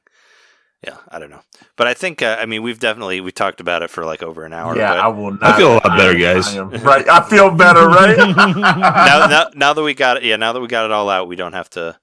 We don't have to talk about Mortal Kombat the movie ever again. Anymore, right. but I mean, like Kevin was saying, and I totally agree with you, those new Mortal Kombat games are great. And Mortal Kombat 11 is on sale like all the time on Switch. You can buy it for practically like $15 most of the time. Fucking buy the game. It's great. You want a Mortal Kombat story? Play the game. They've done it. I mean, Jeremy watched me stream Aftermath the other night. And it's like all fucking cutscenes now. Like it basically is a game. I had no idea. It basically is a movie. No, I just like that they, in the story mode, they've done so much to create a story around it. So you were playing that on Switch. I was playing that on your PS4. No, I was playing that on Switch, man. That was Switch, baby. You can tell because the hair looks all weird. Yeah. they never figured out the hair technology. But yeah, did you guys have anything else you want to say about Mortal Kombat before we move on here? Finish it. If you like a bad movie, that's totally okay, man. We'll still go have a drink and have fun. Yeah. Just don't try to convince me that all of those other things aren't bad. You know, it's kind of like a bad presidency. You could like who's the president, but don't convince me that all of the bad things just didn't happen. Like, they happen. Well, that's what kind of sucks about this is, you know, they're planning on doing like 4 Mortal Kombats, and I think this one did well enough for them to do all the other 3. Mm-hmm. So now you're basically stuck in like Biden's second term or whatever. You know, it's like It's better. It's better than the other way. It's better than what we could have got, but we're not getting this Bernie that would have been the, you know, the multiverse the ultimate, and the Mortal Kombat later. We had to make it political, right? I opened up the gate for it. No, it just. I mean, it just reminded me of that. It's like, you know, it was parts of it was okay, but we gotta stick with this for 3 other movies. Like we can't do the better one that we want. I don't know. But we just need someone to Photoshop Bernie into a scene from Mortal Kombat. Yeah. Well, I mean, I think I've already seen him. I'm sure I've seen him Photoshopped somewhere in there. I think I did, but it doesn't matter. I've seen him all over the place, but I'm sure you need to head out, Kevin, but thank you so much for talking with us about Mortal Kombat and all that. You had everything just all laid out there, ready to let us know about how you felt, and that's super awesome. And I hope hopefully I can see you in person again one of these days. Man. As I get my, the vaccinations all come through, man, I'm pretty sure. The CDC already said that you could have small company, and so I've been thinking about that. I've had one person over my house at a time, and so for you and Jess, I'm pretty sure I can open that up to 2. Yeah, sure.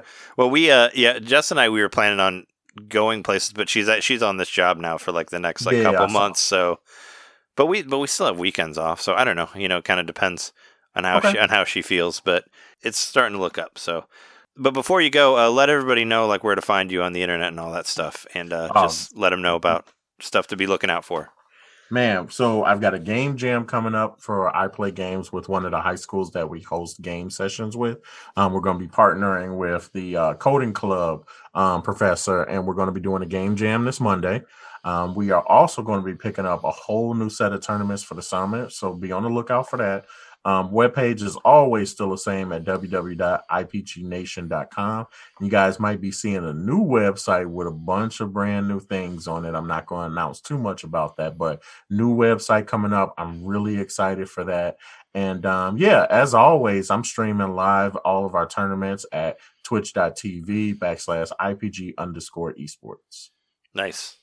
I think I follow you in there. I think I've seen you. I know I followed what you had before, but I'll make sure I have it on there and all that. Cool. Awesome. Yeah, and if you ever want to promote the new website or events and all that, feel free to let us know. Yeah, pretty pleased when this new website comes out. I've been working pretty hard on it for a while now, and so I think it's going to do some good things. Awesome, cool. All right, well, we're going to take a break, and then we'll come back and talk about the rest of our stuff that we've been playing. So stay tuned.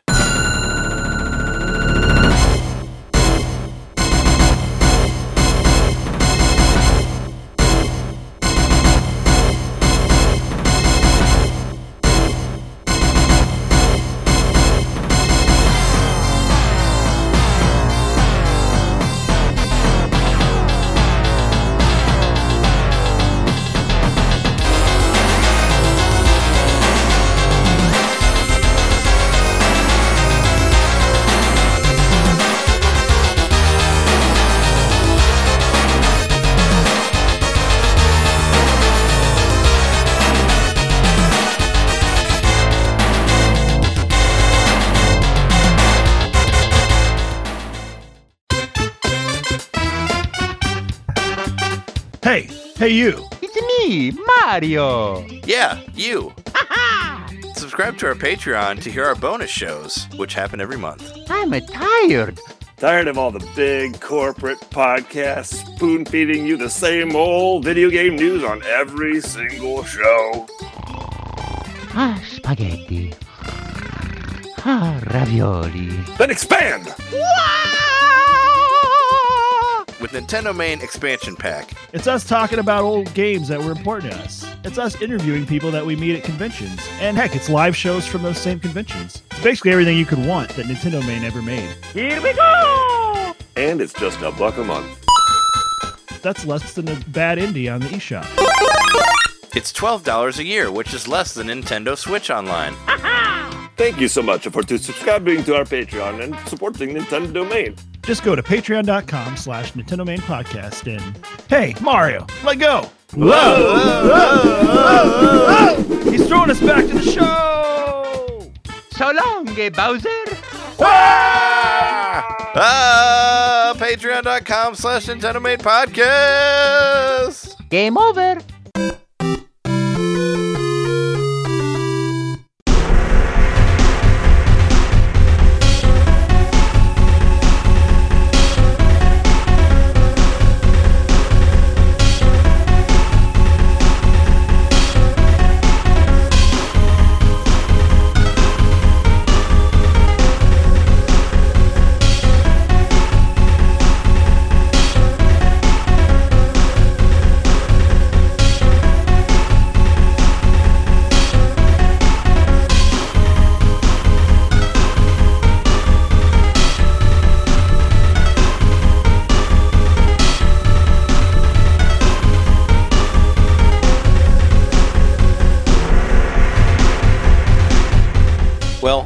we're back now, so we're just gonna we could just go over the stuff that we've been playing and all that stuff.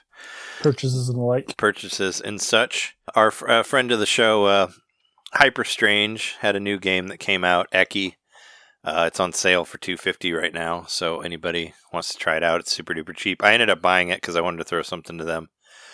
And I played a stream of it. It's a first-person platformer where you can rotate the world, is basically kind of how it works.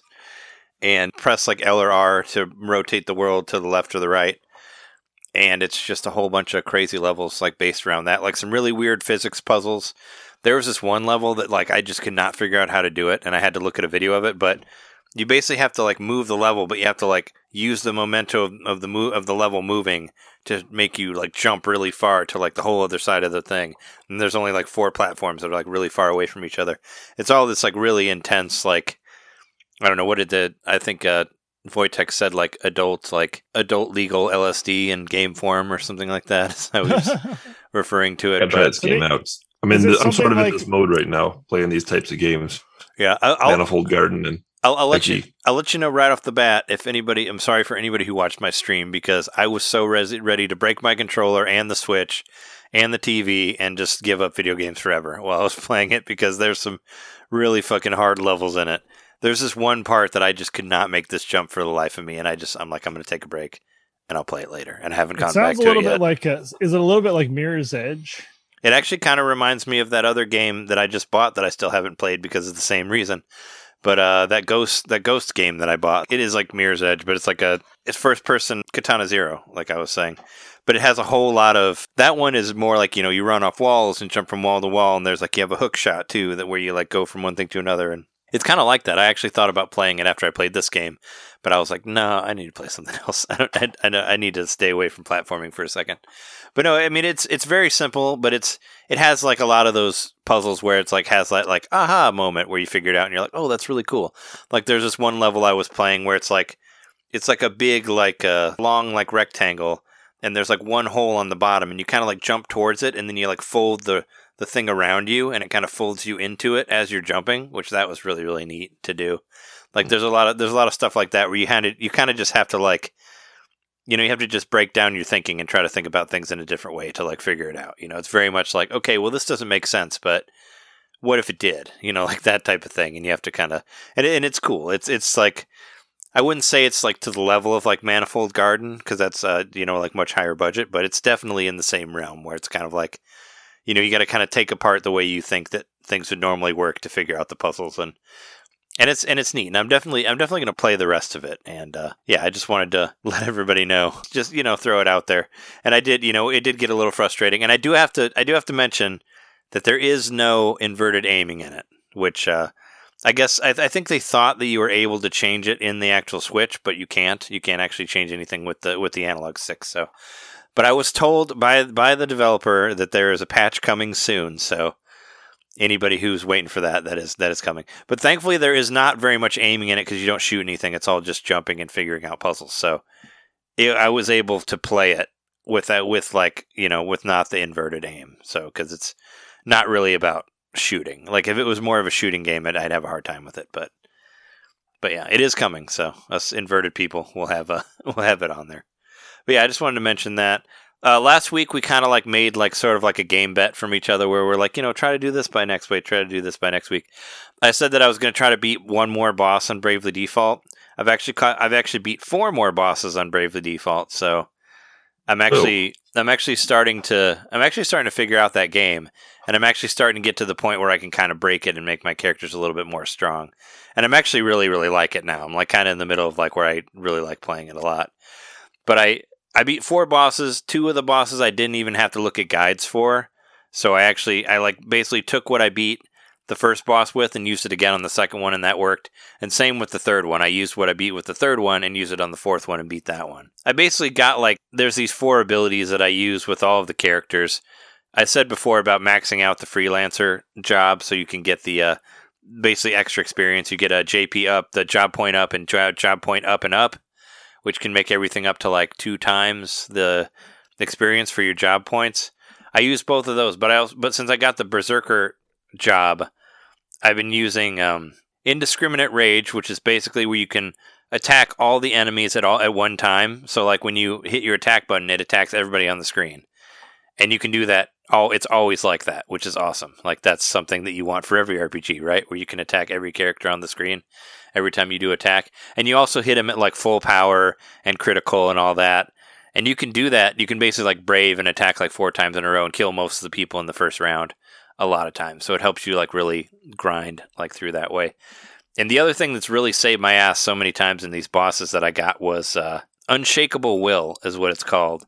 And it basically makes it to where you cannot have any status effects that will stop you from attacking.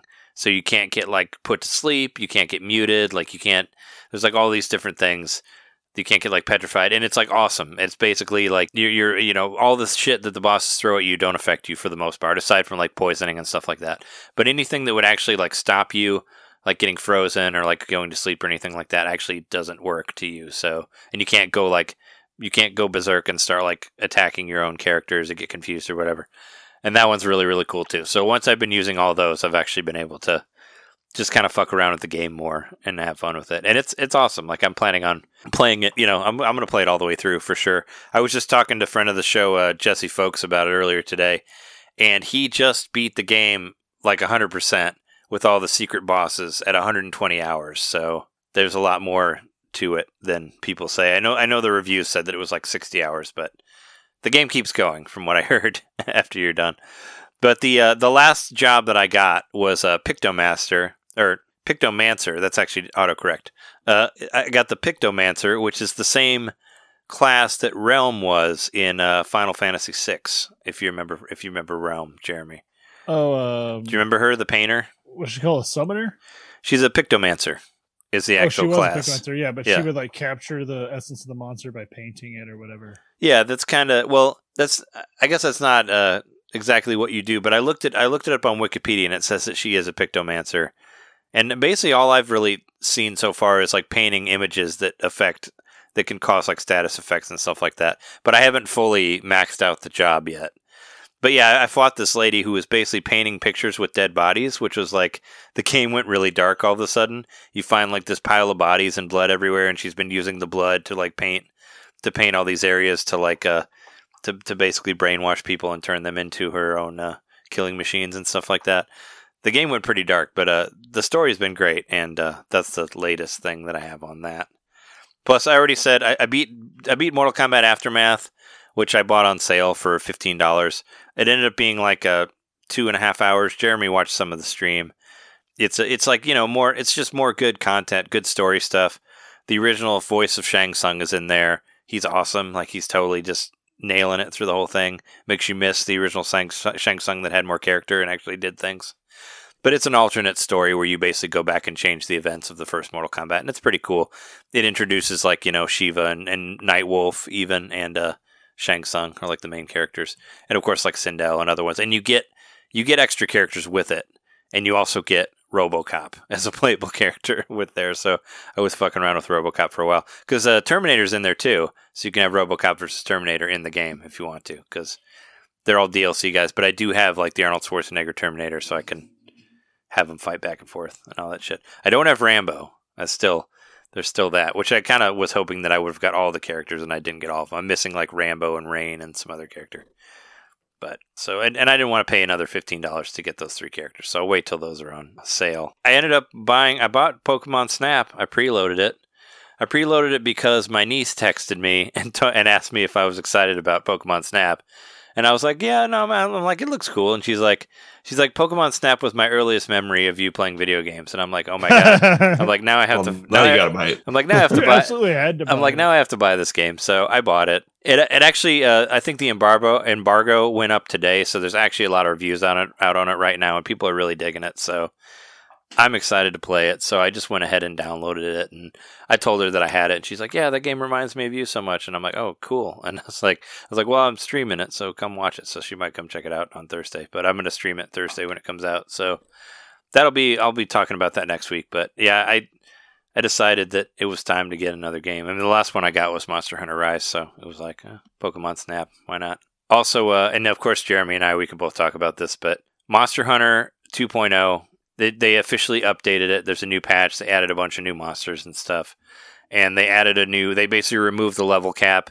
It used to stop at HR7. Now you can go up to, I think, like HR999. So, and I realized that every time you do a new mission, you get another level. You get a higher HR. So I was at like 16, I think, before we started. I wanted to get to 20 because you're supposed to get something at 20, but I haven't seen that yet. But Jeremy, we got to play online a little bit last night on Monster Hunter, and I broke my Monster Hunter fast. I haven't played for like a week and a half, but they had their own little cool stream where they showed stuff from Monster Hunter Stories and more, you know, free DLC for Monster Hunter Rise, and it brought me back. So I was very happy to play it again, and I was the break was nice, but it was also like, oh yeah, no, I could play this for another like 100 hours, and I made it to 90 hours right now as far as my count on Monster Hunter. So keeps giving, and they've added more weapons, they've added more monsters.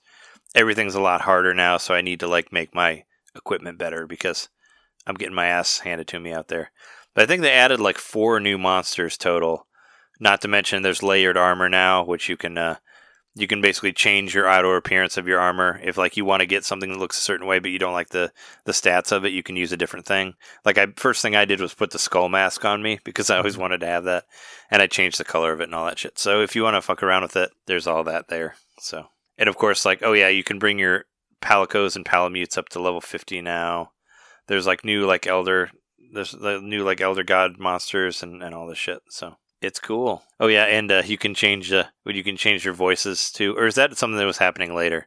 Where you could change your voices to the main characters. You could already change your character back because I just think it took up like a ticket or something. Oh yeah, I never tried to do it, but you know you can change your voice to be the voice of the twins, or you can be the voice of Fugen, the main like sword guy or whatever, which I thought was kind of funny. So it's like, you want, you can try to do like a bootleg version of their character model with the character creator, and then you could. Yeah, I didn't even think of that. Well, it looked like that's what was happening in the little trailer. Yeah, so that's the big things for me, aside from watching way too much Mortal Kombat stuff, but we already talked about that in the first part. But if you have HBO Max, well, I'm sure you do, for Mortal Kombat, watch Scorpion's Revenge. It's a better movie. Yeah, I've got it. It's basically, the animated side. So going back to us making our little pledges or whatever last week, I said I was going to get to high rank in Monster Hunter. Little did I know, I literally just had to replay that mission I was stuck on one time, asking for help, for online help. Within 20 minutes, I was at high rank after the last episode we recorded. So I'm there. I made my accomplishment very quickly. But since then, I didn't play it quite as much this week, but I did play through everything, the village quest. So I've done every village quest that I can. Except for the new one. Right. For some reason, I don't have access to the new ones yet. It probably has to do with the hub missions, which I'm about to unlock to level 6. I got to the imperative event, whatever they call it. Urgent event. There we go. the urgent event. And I've only played that once, but I got my ass kicked. And actually, well, the people that joined up with me also got their ass kicked. Yeah. Yeah, that's always annoying. I've what I started doing today when I was playing before we started playing is I did, you know, where you can go to like the quests, like how you do it in the menu with the control pad. You can basically just try to find somebody who's already in a quest that you want to do and just go join them. And they've maybe already done most of it, and it's quicker. So I was doing that, where I was jumping into somebody else's quest. Yeah. Because I guess, I don't know, it seemed like there was a higher percentage that I might get somebody who knows what they're doing. Whereas if I do it and I just ask people to join me, they join and they die. You know, and well, I've noticed I'll get, like, either I'll do really well, and I'll get the monster to where it shows that it's weak. Then all of a sudden I got people jumping in and they want to capture the fucking thing, which happens most of the time now. So now you know my pain of the capture. Right, I do now. And or the other thing is like I'll go in and I'll be waiting for people to join me, and while I'm waiting for them to join me, I get knocked out like once. So I've already like made the entire match, you know, a handicap because we've already lost one of our fainting possibilities. So we did get the monster too where it was weak. So I have a feeling if I try a few times, I'll get it. Mm. So I hope to see the first big bad before next episode. That's gonna be what my the Narwa. You want to see the final boss? At least see it, if not beat it. Yeah. Or the final boss as of right now. I know they're actually adding more. They're gonna add more story stuff later. Is also what they said in the direct. that there's going to be. There's these Apex monsters part. I'm not considering in that factor either. Yeah, there's some new monsters, but I mean, you want like the first, like the actual like big boss guy. The second credits. Yeah, but there aren't any second credits, but you know, the end of the story. But there's going to be more. Is what they're saying. There is going to be more added for free later. But I have actually noticed, like, as much Monster Hunter as I've been playing, like I said, I try to take it a little easier this week, but between this and I've been taking guitar lessons, and my job is extremely, it's a very physical job where I use my arms, my hands, and my wrists a lot. And I'm just starting to feel like some like pain in my wrist, which always scares me. And it happens every once in a while, but it's really scary when like your hands are your job, which is most people. I'd say almost everyone, their hands are their job. So I've actually been considering maybe taking a break from these high intensity games that require a lot of button mashing, because I'm just putting my hands through a lot right now. But we'll see if I start to feel better in the next few days. But for whatever reason, I thought I'd mention that because my dumbass bought another copy of Monster Hunter World, but for the PlayStation 4. Why? Because it was cheap. It was $7.99 on the GameStop deal of the day. I know, but I mean, it doesn't mean you have to get. I mean, there's so many things that are cheap out there. That's kind of what I've tried to tell. I just grabbed it. I mean, I do that a lot too, where I'm like, "Oh, this game is so cheap, I should get it." But I try to talk myself down, where I'm like, "Listen, man, you got a lot of games that you're playing. You know, you're not going to play this game if you get it. You're just going to buy it, and it's just going to sit on your menu, and you're going to keep playing Brave the Default." So. Maybe you should just do something else, cool. You got Monster Hunter World. Was it digitally, or did you get the physical copy? I bought the physical, so that was the other thing. I was like, oh, okay, it's kind of cool to like buy a physical version of Monster Hunter. Sure, I have a physical Monster Hunter. Yeah, sure. So why now not? I do, and it came in the mail within a few days. So good for me. I have another copy of the game that I'm not ready to play just yet, well, but I'm going to eventually. Well, we'll know how well it runs on the regular vanilla PS4 or the original PS4, not the Pro or whatever. So you can let me know as to see if I will ever venture into that. I did buy another game, which we talked about earlier on. I bought a copy of Super Mario Party. Yeah. After 2 years, which is why I said better late than never. I was also referring to Monster Hunter World, but I finally bought it because I've said multiple times, and I maybe on the show itself, that I would buy it if they ever added a better online mode. So now that they have, I almost just downloaded it like right away, but I decided I was going to get online and look for it, and didn't really save that much. Like I think I ended up saving like about $15. So you got a physical copy by buying a used physical copy on eBay, but it was trending a little higher than that. I think I just got lucky, and I think probably because of the announcement, right? Because of the all of a sudden, because I was I really wanted, first thing I thought of when I saw, I'm like, Mario Party's online. I was like, awesome, I'm going to stream that. But then I realized that I can't do the online mode because you can only do it with your friends. And like I said, none of my friends are playing Mario Party. They're all playing Monster Hunter. So it's like I got nobody to ask. But apparently you can actually do the invite now, like the invite that you could do in Streets of Rage 4. You can finally do it in a Nintendo game. You can do it. So this is the first one that does that, huh? Super Mario Party, yes, the first Nintendo-made game that lets you send an invite to your friend, like whether they're playing the game or not. So, wow, better late than never, right? But they finally came around to it. Better like 15 years late than never. Yep. Yeah.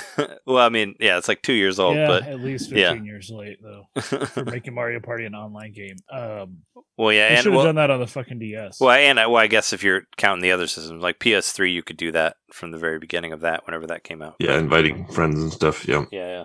Through other games, but you can finally do it. I would be interested in Mario Party if they actually opened it up to randoms, because that's the thing for me is like, I'm never going to have a whole bunch of people who want to play Mario Party.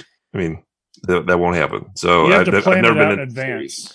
Yeah, you got to plan it. I mean, it can only be four. You can't have more than four people playing anyway. So. I wish. I'm with John though. I was happy, but I was also disappointed at the same time because I was like, yeah, online Mario Party. But then I'm like, oh, but there's no, because I want random Mario Party too. You want to play Mario Party anytime. I want Mario Party ranked is what I want. I want fucking Mario Party ranked pro, because I've been playing Mario Party for fucking 20 years and I want to go out there and get my ass kicked by some second grader. I want that. I want like the... You'd have to send him the belt. Yeah, I want the competition. You know, I want to actually see if I'm any good at Mario Party. I think I'm pretty good because I've been playing it for years. But I would love to just be able to jump in and just play some random person online through Mario Party. I would totally do that because I like those games. And I think the potential of people to drop out. And I think, did you say that, John? Somebody was saying that in the slide. You must have heard my thoughts. Yeah. Well, I think maybe I read it somewhere else. Somebody commented on Twitter also. David did from he's a friend of the show. He was on our show before. That's what I. Yep, it was. It was from Binge Blast. Yeah, mm-hmm. He when he said it was probably because people would just drop out if they were losing. So I get that. Yeah, but I mean, there's ways around that. Like you know, especially since if you're playing any if you're playing a really high turn Mario Party game, that's not something you're going to be able to do with randoms because it might be multi-session. Like you might have to figure out a way to suspend it and come back to it. Yeah, even if they did the what do they call it, playstyle where you can kind of take your turn. Oh, asynchronous multiplayer. Yeah, something like that. I mean, in the earlier Mario parties, you know, you could drop out a character and have it automatically switch to an AI person. You could do that, and even in the 64 ones. So, I figured that would be what they would do if somebody drops out of the default to an AI. Yeah, or you could maybe even do it where you can, you know, like how you can do in Monster Hunter, how you can join somebody's game while they're already fighting a monster. I mean, you could do that where you could jump into somebody's game. Yeah. If they let you could change it through. I'm just saying. You just need options in there. But I think that, and they need, you know, they should do something like they did on the DS and the 3DS where it was and the Wii too, I think, where you have your ranking goes down if you drop out, you know, without finishing a match, stuff like that to try to encourage people to not drop out. But I think it would be really fun to be able to do it online against random people. It would. I agree. And also, since they're updating it, can we please get some more fucking boards? There's only 4 boards on this game. It's so... It's so minimal. It's they gave you so many extra options to do, but at the cost of that, you have not that many game boards. So it's kind of you're going to play through them all pretty quickly. So, but I guess small steps are better than no steps, right? Right. And I mean, it's something that we've been throwing around for years in typical Nintendo fashion. You just get with no fanfare. It's just oh, by the way, here's what you've been asking for since we found out there was going to be a Mario Party game on the DS. I mean, there was a video the first time where you were yeah. There was a 1 minute video on YouTube that they put up, but that's about it. It just falls in sync with Super Mario Sunshine for me. They had so much hype and then they just were like, oh, here it is. Oh, the the GameCube controller and the proper aiming and all that stuff. Yeah. Of Super Mario Sunshine. Or are you just talking about just in general? Re-releasing it in general. Yeah. When it was after so many years, you know, 16 years or whatever it was that it came out again. 17, I can't remember. It's oh, by the way, here's Mario Sunshine. Yeah. You've been asking for it over and over again. And by the way, here's, you know, and I found, you know, it was in the middle of the night, which of course I don't expect the whole world to follow my time zone, but it was strange seeing it. I was about to go to bed. It was really late. And it was 4 in the morning or something. Yeah. It's this isn't real. Yeah, I saw it on. I looked at a few sources, and it wasn't even listed on the official Nintendo page yet. When I saw the news, so I was I found a few other sources, but then within an hour, it was everywhere, and it was one of the top trending things on Twitter actually. Yeah, I saw that you posted it through Slack, and I'm oh shit! So I was playing Bravely Default at the time. I'm okay, well I quit Bravely Default and then started Mario Party, and then I quickly found out that I couldn't jump into a game. Because I wanted to just jump into an online game and quickly learn that I couldn't. There is a password system, which could be a little tricky. I was going to try to maybe do a stream thing with password, but there's no guarantee that people would actually jump on my stream and play with me through the password. So I was actually looking through other people's streams, and I was trying to find somebody who has no viewers, and then I was going to jump on and try to play with them, with the person that I don't know, you know? I was going to try that, but I never actually did it. But maybe that's a future stream I'll do. I mean, hopefully I'll have it soon enough that we can mess around with it too. Yeah, but, definitely. I'm supposed to have it by this weekend, but still, I mean, I think it's super cool. Yeah, I kind of went crazy buying shit this week, and I guess that's okay. So last week I talked about, well, okay, first off, definitely want to mention I also preloaded Snap because I know I'm going to want it.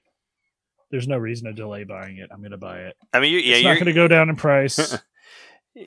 I kind of felt the same. It's like, I know I don't like talk that much about it, but I'm like, once it comes out, I'm going to want it. I know I am. And that's been, I'm going to start seeing people posting stuff about it and loving it. And I'm going to be like, God damn it. I want to play it already. Yeah.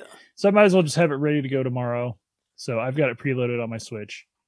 So I just went kind of nuts this week because I also bought, and I think I mentioned it last week that I bought another painting. You did, but we don't know what it is yet.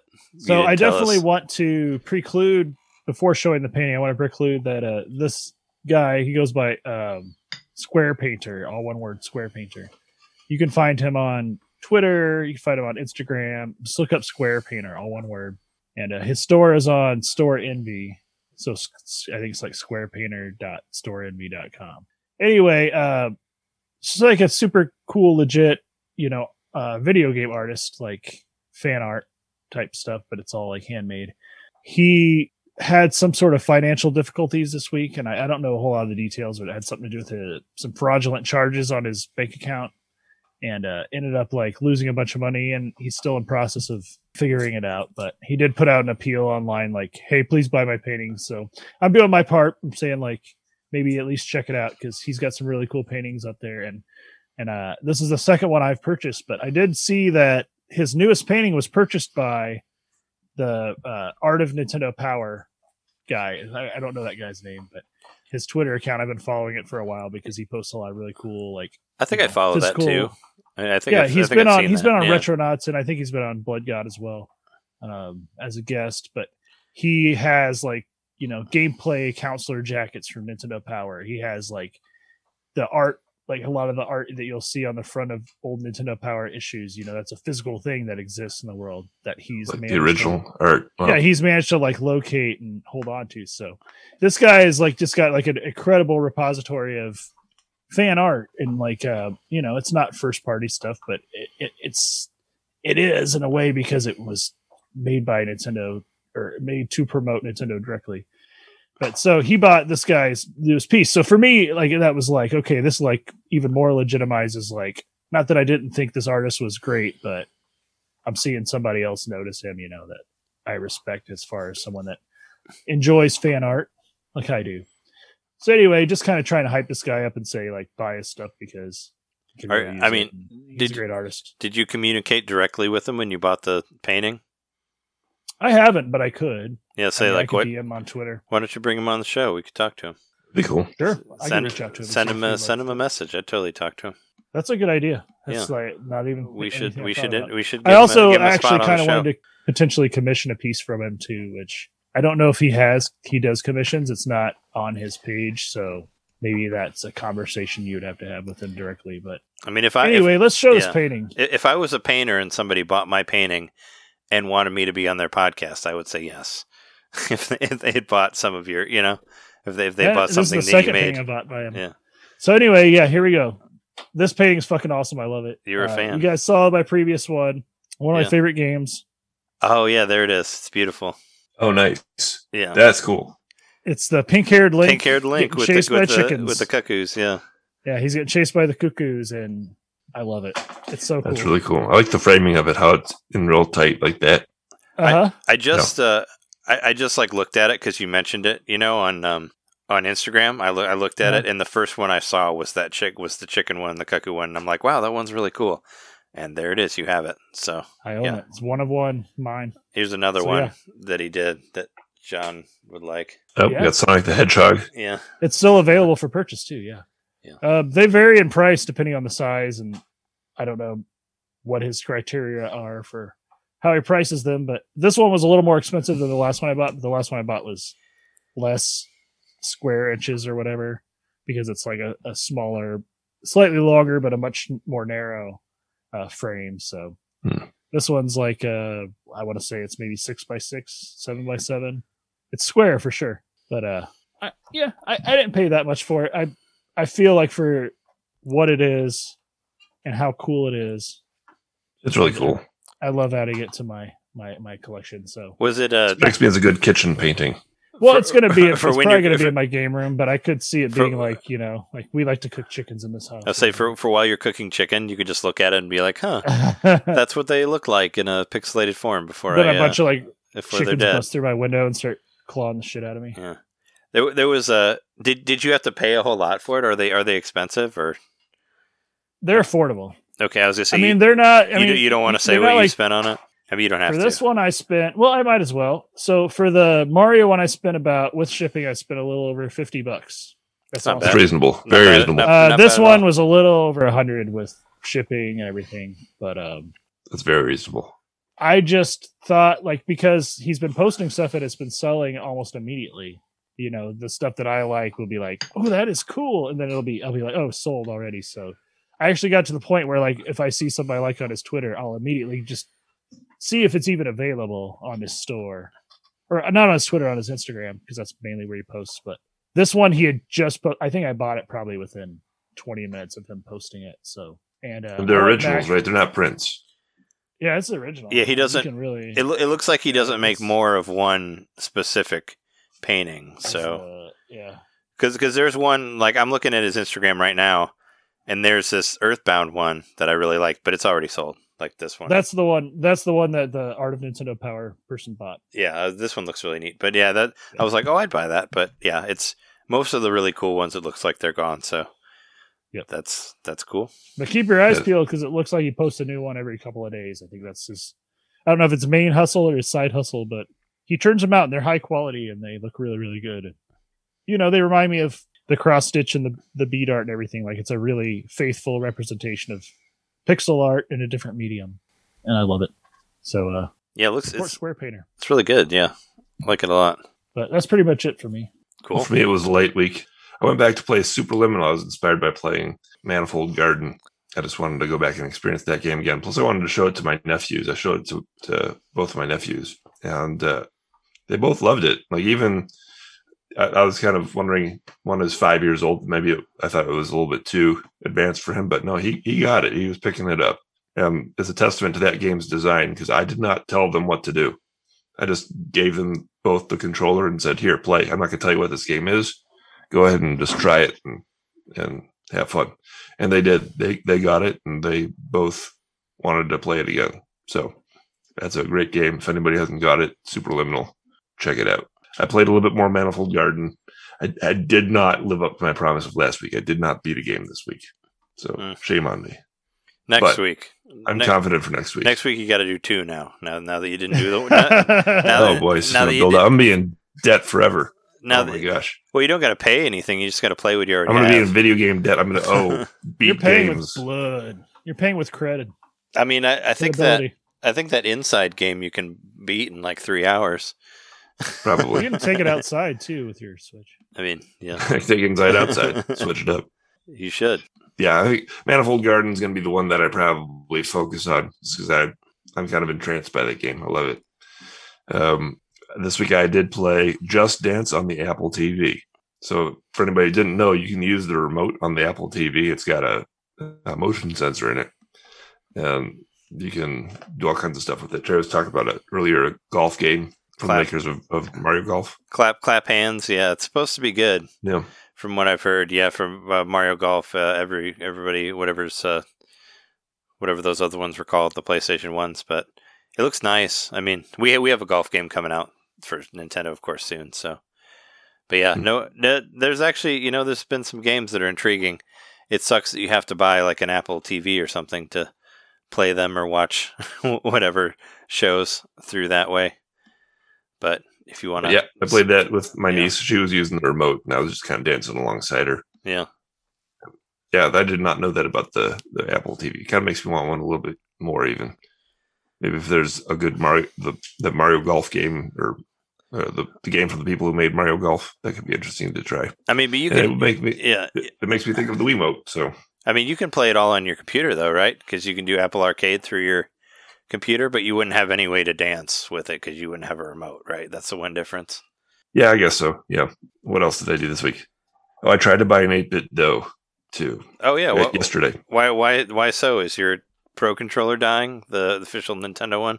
No, I just got to be I was buying a couple other things, and I have a list that I keep of just everything that I need to buy. It's got 100 items on it, and sure. I was looking at it. I was like, that 8-bit dough's been on there for a long time. I should just knock it off. And so I went to go actually buy an 8-bit dough 2. Yeah, but the black one is sold out. Oh, you don't want the gray one like I have? I want the gray. I want the black. Yeah. Yeah. I haven't. No. Yeah. I mean, I haven't. Mine still works, so I haven't looked into getting a new one. But I know a friend of the show, Jesse. He got one. He got the 2.0 one. And yeah, he's told me a bit about it. He said he couldn't get it to sync to the Switch, I think. Oh, really? But I mean, I was like, just try it. Just keep trying it over and over again. It should work eventually. I don't know. Mine can be weird. Sometimes it doesn't sync, and I just have to plug it in, and then it syncs. Mine's like that too. I'll take the battery out, put it back in again. Oh, I just usually fixes it. I just hit start and press L and R on the top over and over again until it works. That's how I do it, and it works. It works like 99% of the time. And if it doesn't work, just plug it into your Switch, and then it'll pair again. You know. But that's a shame that you couldn't find it. Yep. And hopefully it's not. They have like an alert on there. I thought there would be an alert when it comes back in stock. It would tell me. But no, I guess I gotta just keep checking. So. Keep checking. Yep, I'm not going to stay on it feverishly. It'll just be like next time I need to buy a bunch of stuff, I'll check it out. I don't know anything of 8-Bit Do stuff like being that super high demand. So either they didn't make enough of it, or what. No matter what it is, they're going to make more. So you're going to be able to get it if you really want it. Yeah, it'll be available eventually. Like it's. Well, I think it just came out like a week or two ago, so that's that probably it. And it was listed as number one in video game controllers. Yeah, yeah. It is. Jesse had pre-purchased his because he was talking to me about it a little bit too. Yeah, it was definitely my. It's my controller of choice. I don't use anything else for the Switch unless it's in handheld mode. So highly recommend it. And I was thinking, and for something like for some like really intense games like Monster Hunter, like I don't think I could play Monster Hunter handheld on the Switch. I just don't think I can because it's too intense, you know, like those type of games. Like I can't play Doom like the later levels on handheld because I need a better controller. Same with like Splatoon 2, those final levels. There's no way I would have been able to do it handheld. So there's specific things that I think I can only play with a good controller. So I mean, handhelds are great and all, and they're great for what they were originally made for traveling or being sitting around the house or whatever, but like nothing beats a big screen in front of you and a controller that you can like move around with, you know, like yeah, you have a little more freedom. Well, that's the main thing for me too, is I play my Switch 99% on the TV because I don't go anywhere. I don't need to play it handheld. I got two docks, you know, on two different TVs. Like I'd rather just sit back and play it with a controller. So. Yeah, but how do you play it when you're moving from dock to dock? I don't. Okay. I don't really. I don't play it in bed or like anything like that. I thought about it. It's weird. I think I've gotten too spoiled by in dock games because I was gonna play a Bravely Default like out of the dock like handheld while I was editing, and I looked at it and I'm like, it just doesn't look that good on the handheld. So I don't want to play it like this. It looks much prettier on the TV. So I'm like, I didn't play it on the handheld because I didn't like the way it looked. And some games are like that. I remember Marvel Ultimate Alliance 3. Jess and I were at a friend of hers wedding, and I was playing that game, and I wanted to play it, and I brought it handheld, and I started playing it, and I'm like, oh god, this looks really bad handheld. I don't want to play it like this. So I didn't, and I just waited till I got home and put it back on the dock because some games really look a lot different, you know. I know like the Xenoblade games were like that; they were much, much different. But I noticed so last night when we were playing multiplayer on Monster Hunter, I was like, "Hey, I'll be right back. I'm gonna switch rooms," which I was going to my office, switching docks and stuff. And just in that time where I picked up the Switch to move it from one dock to the other, but I was just like, you know, standing idly in the town. I hadn't paused the game or anything. The Switch immediately like the fan starts blowing. Oh yeah. It started to get hot. I'm like, my Switch does not like play this game portable. Like it's protesting immediately. And it was probably running on the higher settings already because it was docked, but I just noticed in that carrying it from one room to the other, my Switch was like, don't make me do this, please. I've noticed that my fan has actually been coming on a lot. I don't know if you guys have been noticing that, and I don't know if it's part of it getting older. Yeah, or if it's the higher demand of more modern games or what. I thought maybe it was like a first version problem or something, since we all have the original Switches. Because sometimes that'll happen, and I'll just put it to sleep and bring it back, and it'll like quiet down. Mm-hmm. But yeah, it'll be really, really loud for no reason. And you're like, okay, but yeah, whatever. But is that's what you got there? That's what I got. Well, I just want to let you know, Inside, according to How Long to Beat, is 3.5 hours. So I was close. I said 3 hours. And Manifold Garden is 5 hours long. So you could possibly do both of them if you had 8 hours spread out. That's almost like an hour a day. Give it a shot of playing. But yeah, those games are pretty short from what I think. Are you still hanging out with your niece or with your nephew a lot? Yeah, a couple of days a week. Yeah, it seems like you're still get to go over there a lot. I do miss. Mm-hmm. I miss like hanging out with my family members and stuff like that. Like especially with my niece texting me about the Pokemon Snap. And she's like in her 20s now, you know. She's like 22 now, I think, almost. So that means like she's like the same age as that game, which is crazy because Pokemon Snap is like 22 years old. And I think I showed it to her when she was younger because she was into Pokemon and stuff like that, and that's probably why she remembers it, you know, because it's a pretty easy game and you don't die in it, you know. And it was trying to like. And I could see it actually being an enjoyable game to watch someone else play. I think I was trying to just show her like some simple games that weren't like really, weren't like really stressful, and then maybe she could be able to play at a younger age, like that type of thing. And I felt like that game was great because yeah, you can't get a game over. All you can do is, what's the worst thing that'll happen? You just got to do the whole level again and try to take more pictures. Like you don't actually like die or anything like that. So, you know, it's more of a peaceful game. So I'm really excited to play it in the future when that happens. But yeah, I think that's it. That's it for our episode. We ending how we normally start, but that's fine. We had a very intense conversation earlier about Mortal Kombat, but that's fine. But if you like the way we talked about Mortal Kombat and video game movies and all that, well, you'll get a bonus this week if you support us on Patreon. We're actually going to do a bonus episode where we talk about the best and worst movies of video game movies. Basically, we're going to talk about our least and best favorites. So it's going to be like a companion episode to this episode. So if you want to hear a bonus episode in between this episode and next episode, go to patreon.com/Nintendo Main Podcast and give us some money and you can hear that. And I'm really excited about it. I think it's going to be fun. I'm actually planning on torturing myself for the next week to watch all these video game movies that I never wanted to watch before, but just to watch them for purpose of. Because most bad video games, movies, I just don't watch because they look bad from the beginning. But since I have the genius of the Just Watch app, which will basically tell you where every movie in the world is on streaming, I have plans to watch like the Doom movie. I've already watched like 20 minutes of the Resident Evil movie, the first one. Oh my god, it's bad. But I'm planning on watching like Resident Evil, Doom, Spirits Within. Like the live-action Street Fighter movie. Like, all these movies I've never seen because I know they look like garbage. And what? You've never seen the original Street Fighter movie? Nope. Never watched it. Really? I didn't want to. Holy shit. Wow. That's a surprise. I didn't want to. I liked the game. I wanted the game to be the game. I didn't want to see the movie. I knew it looked like garbage from the beginning, even when I was a kid. I saw it and I was like, that looks like shit. That looks like utter fucking shit. I don't want to see that. And I never saw it. Never once watched it. Shauna just... I don't think I've mentioned on the podcast before, but my partner bought a van that she's fixing up, and she's trying to come up with a name for the van. And one of my suggestions was Jean-Claude Damn Van. I thought you were gonna. It's got to be like a van pun, and so like I suggested that a day or two ago, and Van she Wilder. Already kind of had a name. She already had a name for the van, Julie Vandrews. That's what she wants to call it. But if she were to go to an alternate name, she really likes Jean-Claude. So earlier today, I got out of the shower, you know, whatever, I was getting ready, and she came and running. She's like, Jeremy, did you know that Jean-Claude Van Damme was in a Street Fighter movie? I was like, yeah, I did. She's yep. Oh. I think she was really excited to let me know that he, because I was telling her we're gonna probably have to watch some bad video game movies. I hope she was ready for that.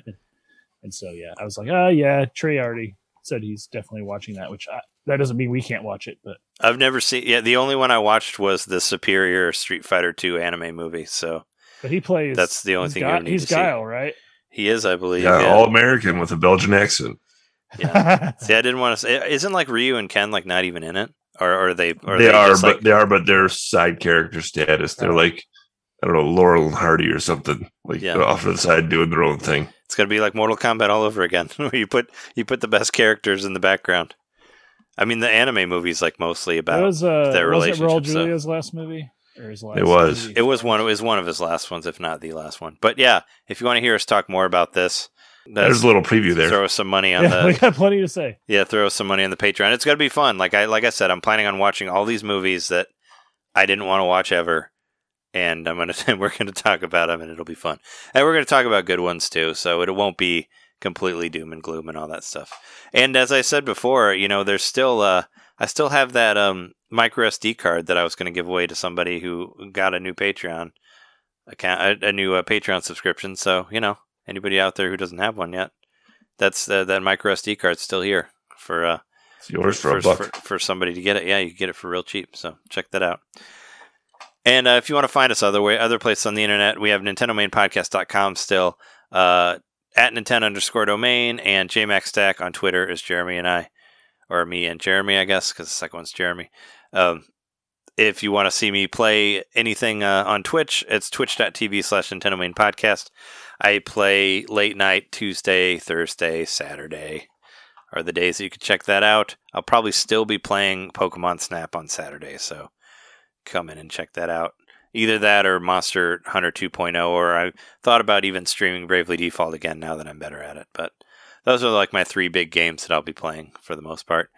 And of course, I have another podcast called How Is It Now? And Jess and I, we just did a commentary for the 93rd Oscars event. We did our annual commentary. This is our sixth one that we've done, the 6th year of Oscar commentary. So check that out and see and listen to us be so surprised by their pandemic version of the Oscars and all that shit. And, you know, we watched all the movies and shit. But, yeah, we've been your hosts. I'm Trey Johnson. I'm Jeremy Rakowski. John Nitter. And thanks, everybody, for listening. We will see you next week. See you.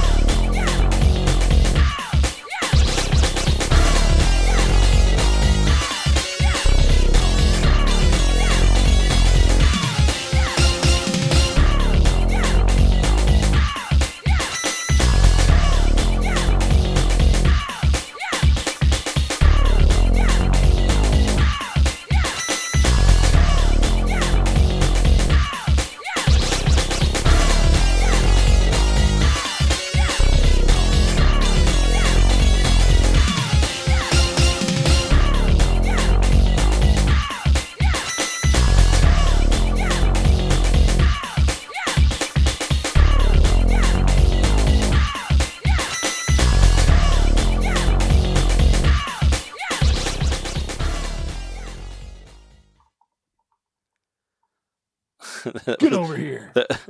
That was such a serious see you. It's like, see you, sir. I was trying to sound like Mortal Kombat, like person, the announcer. See you. Friendship again.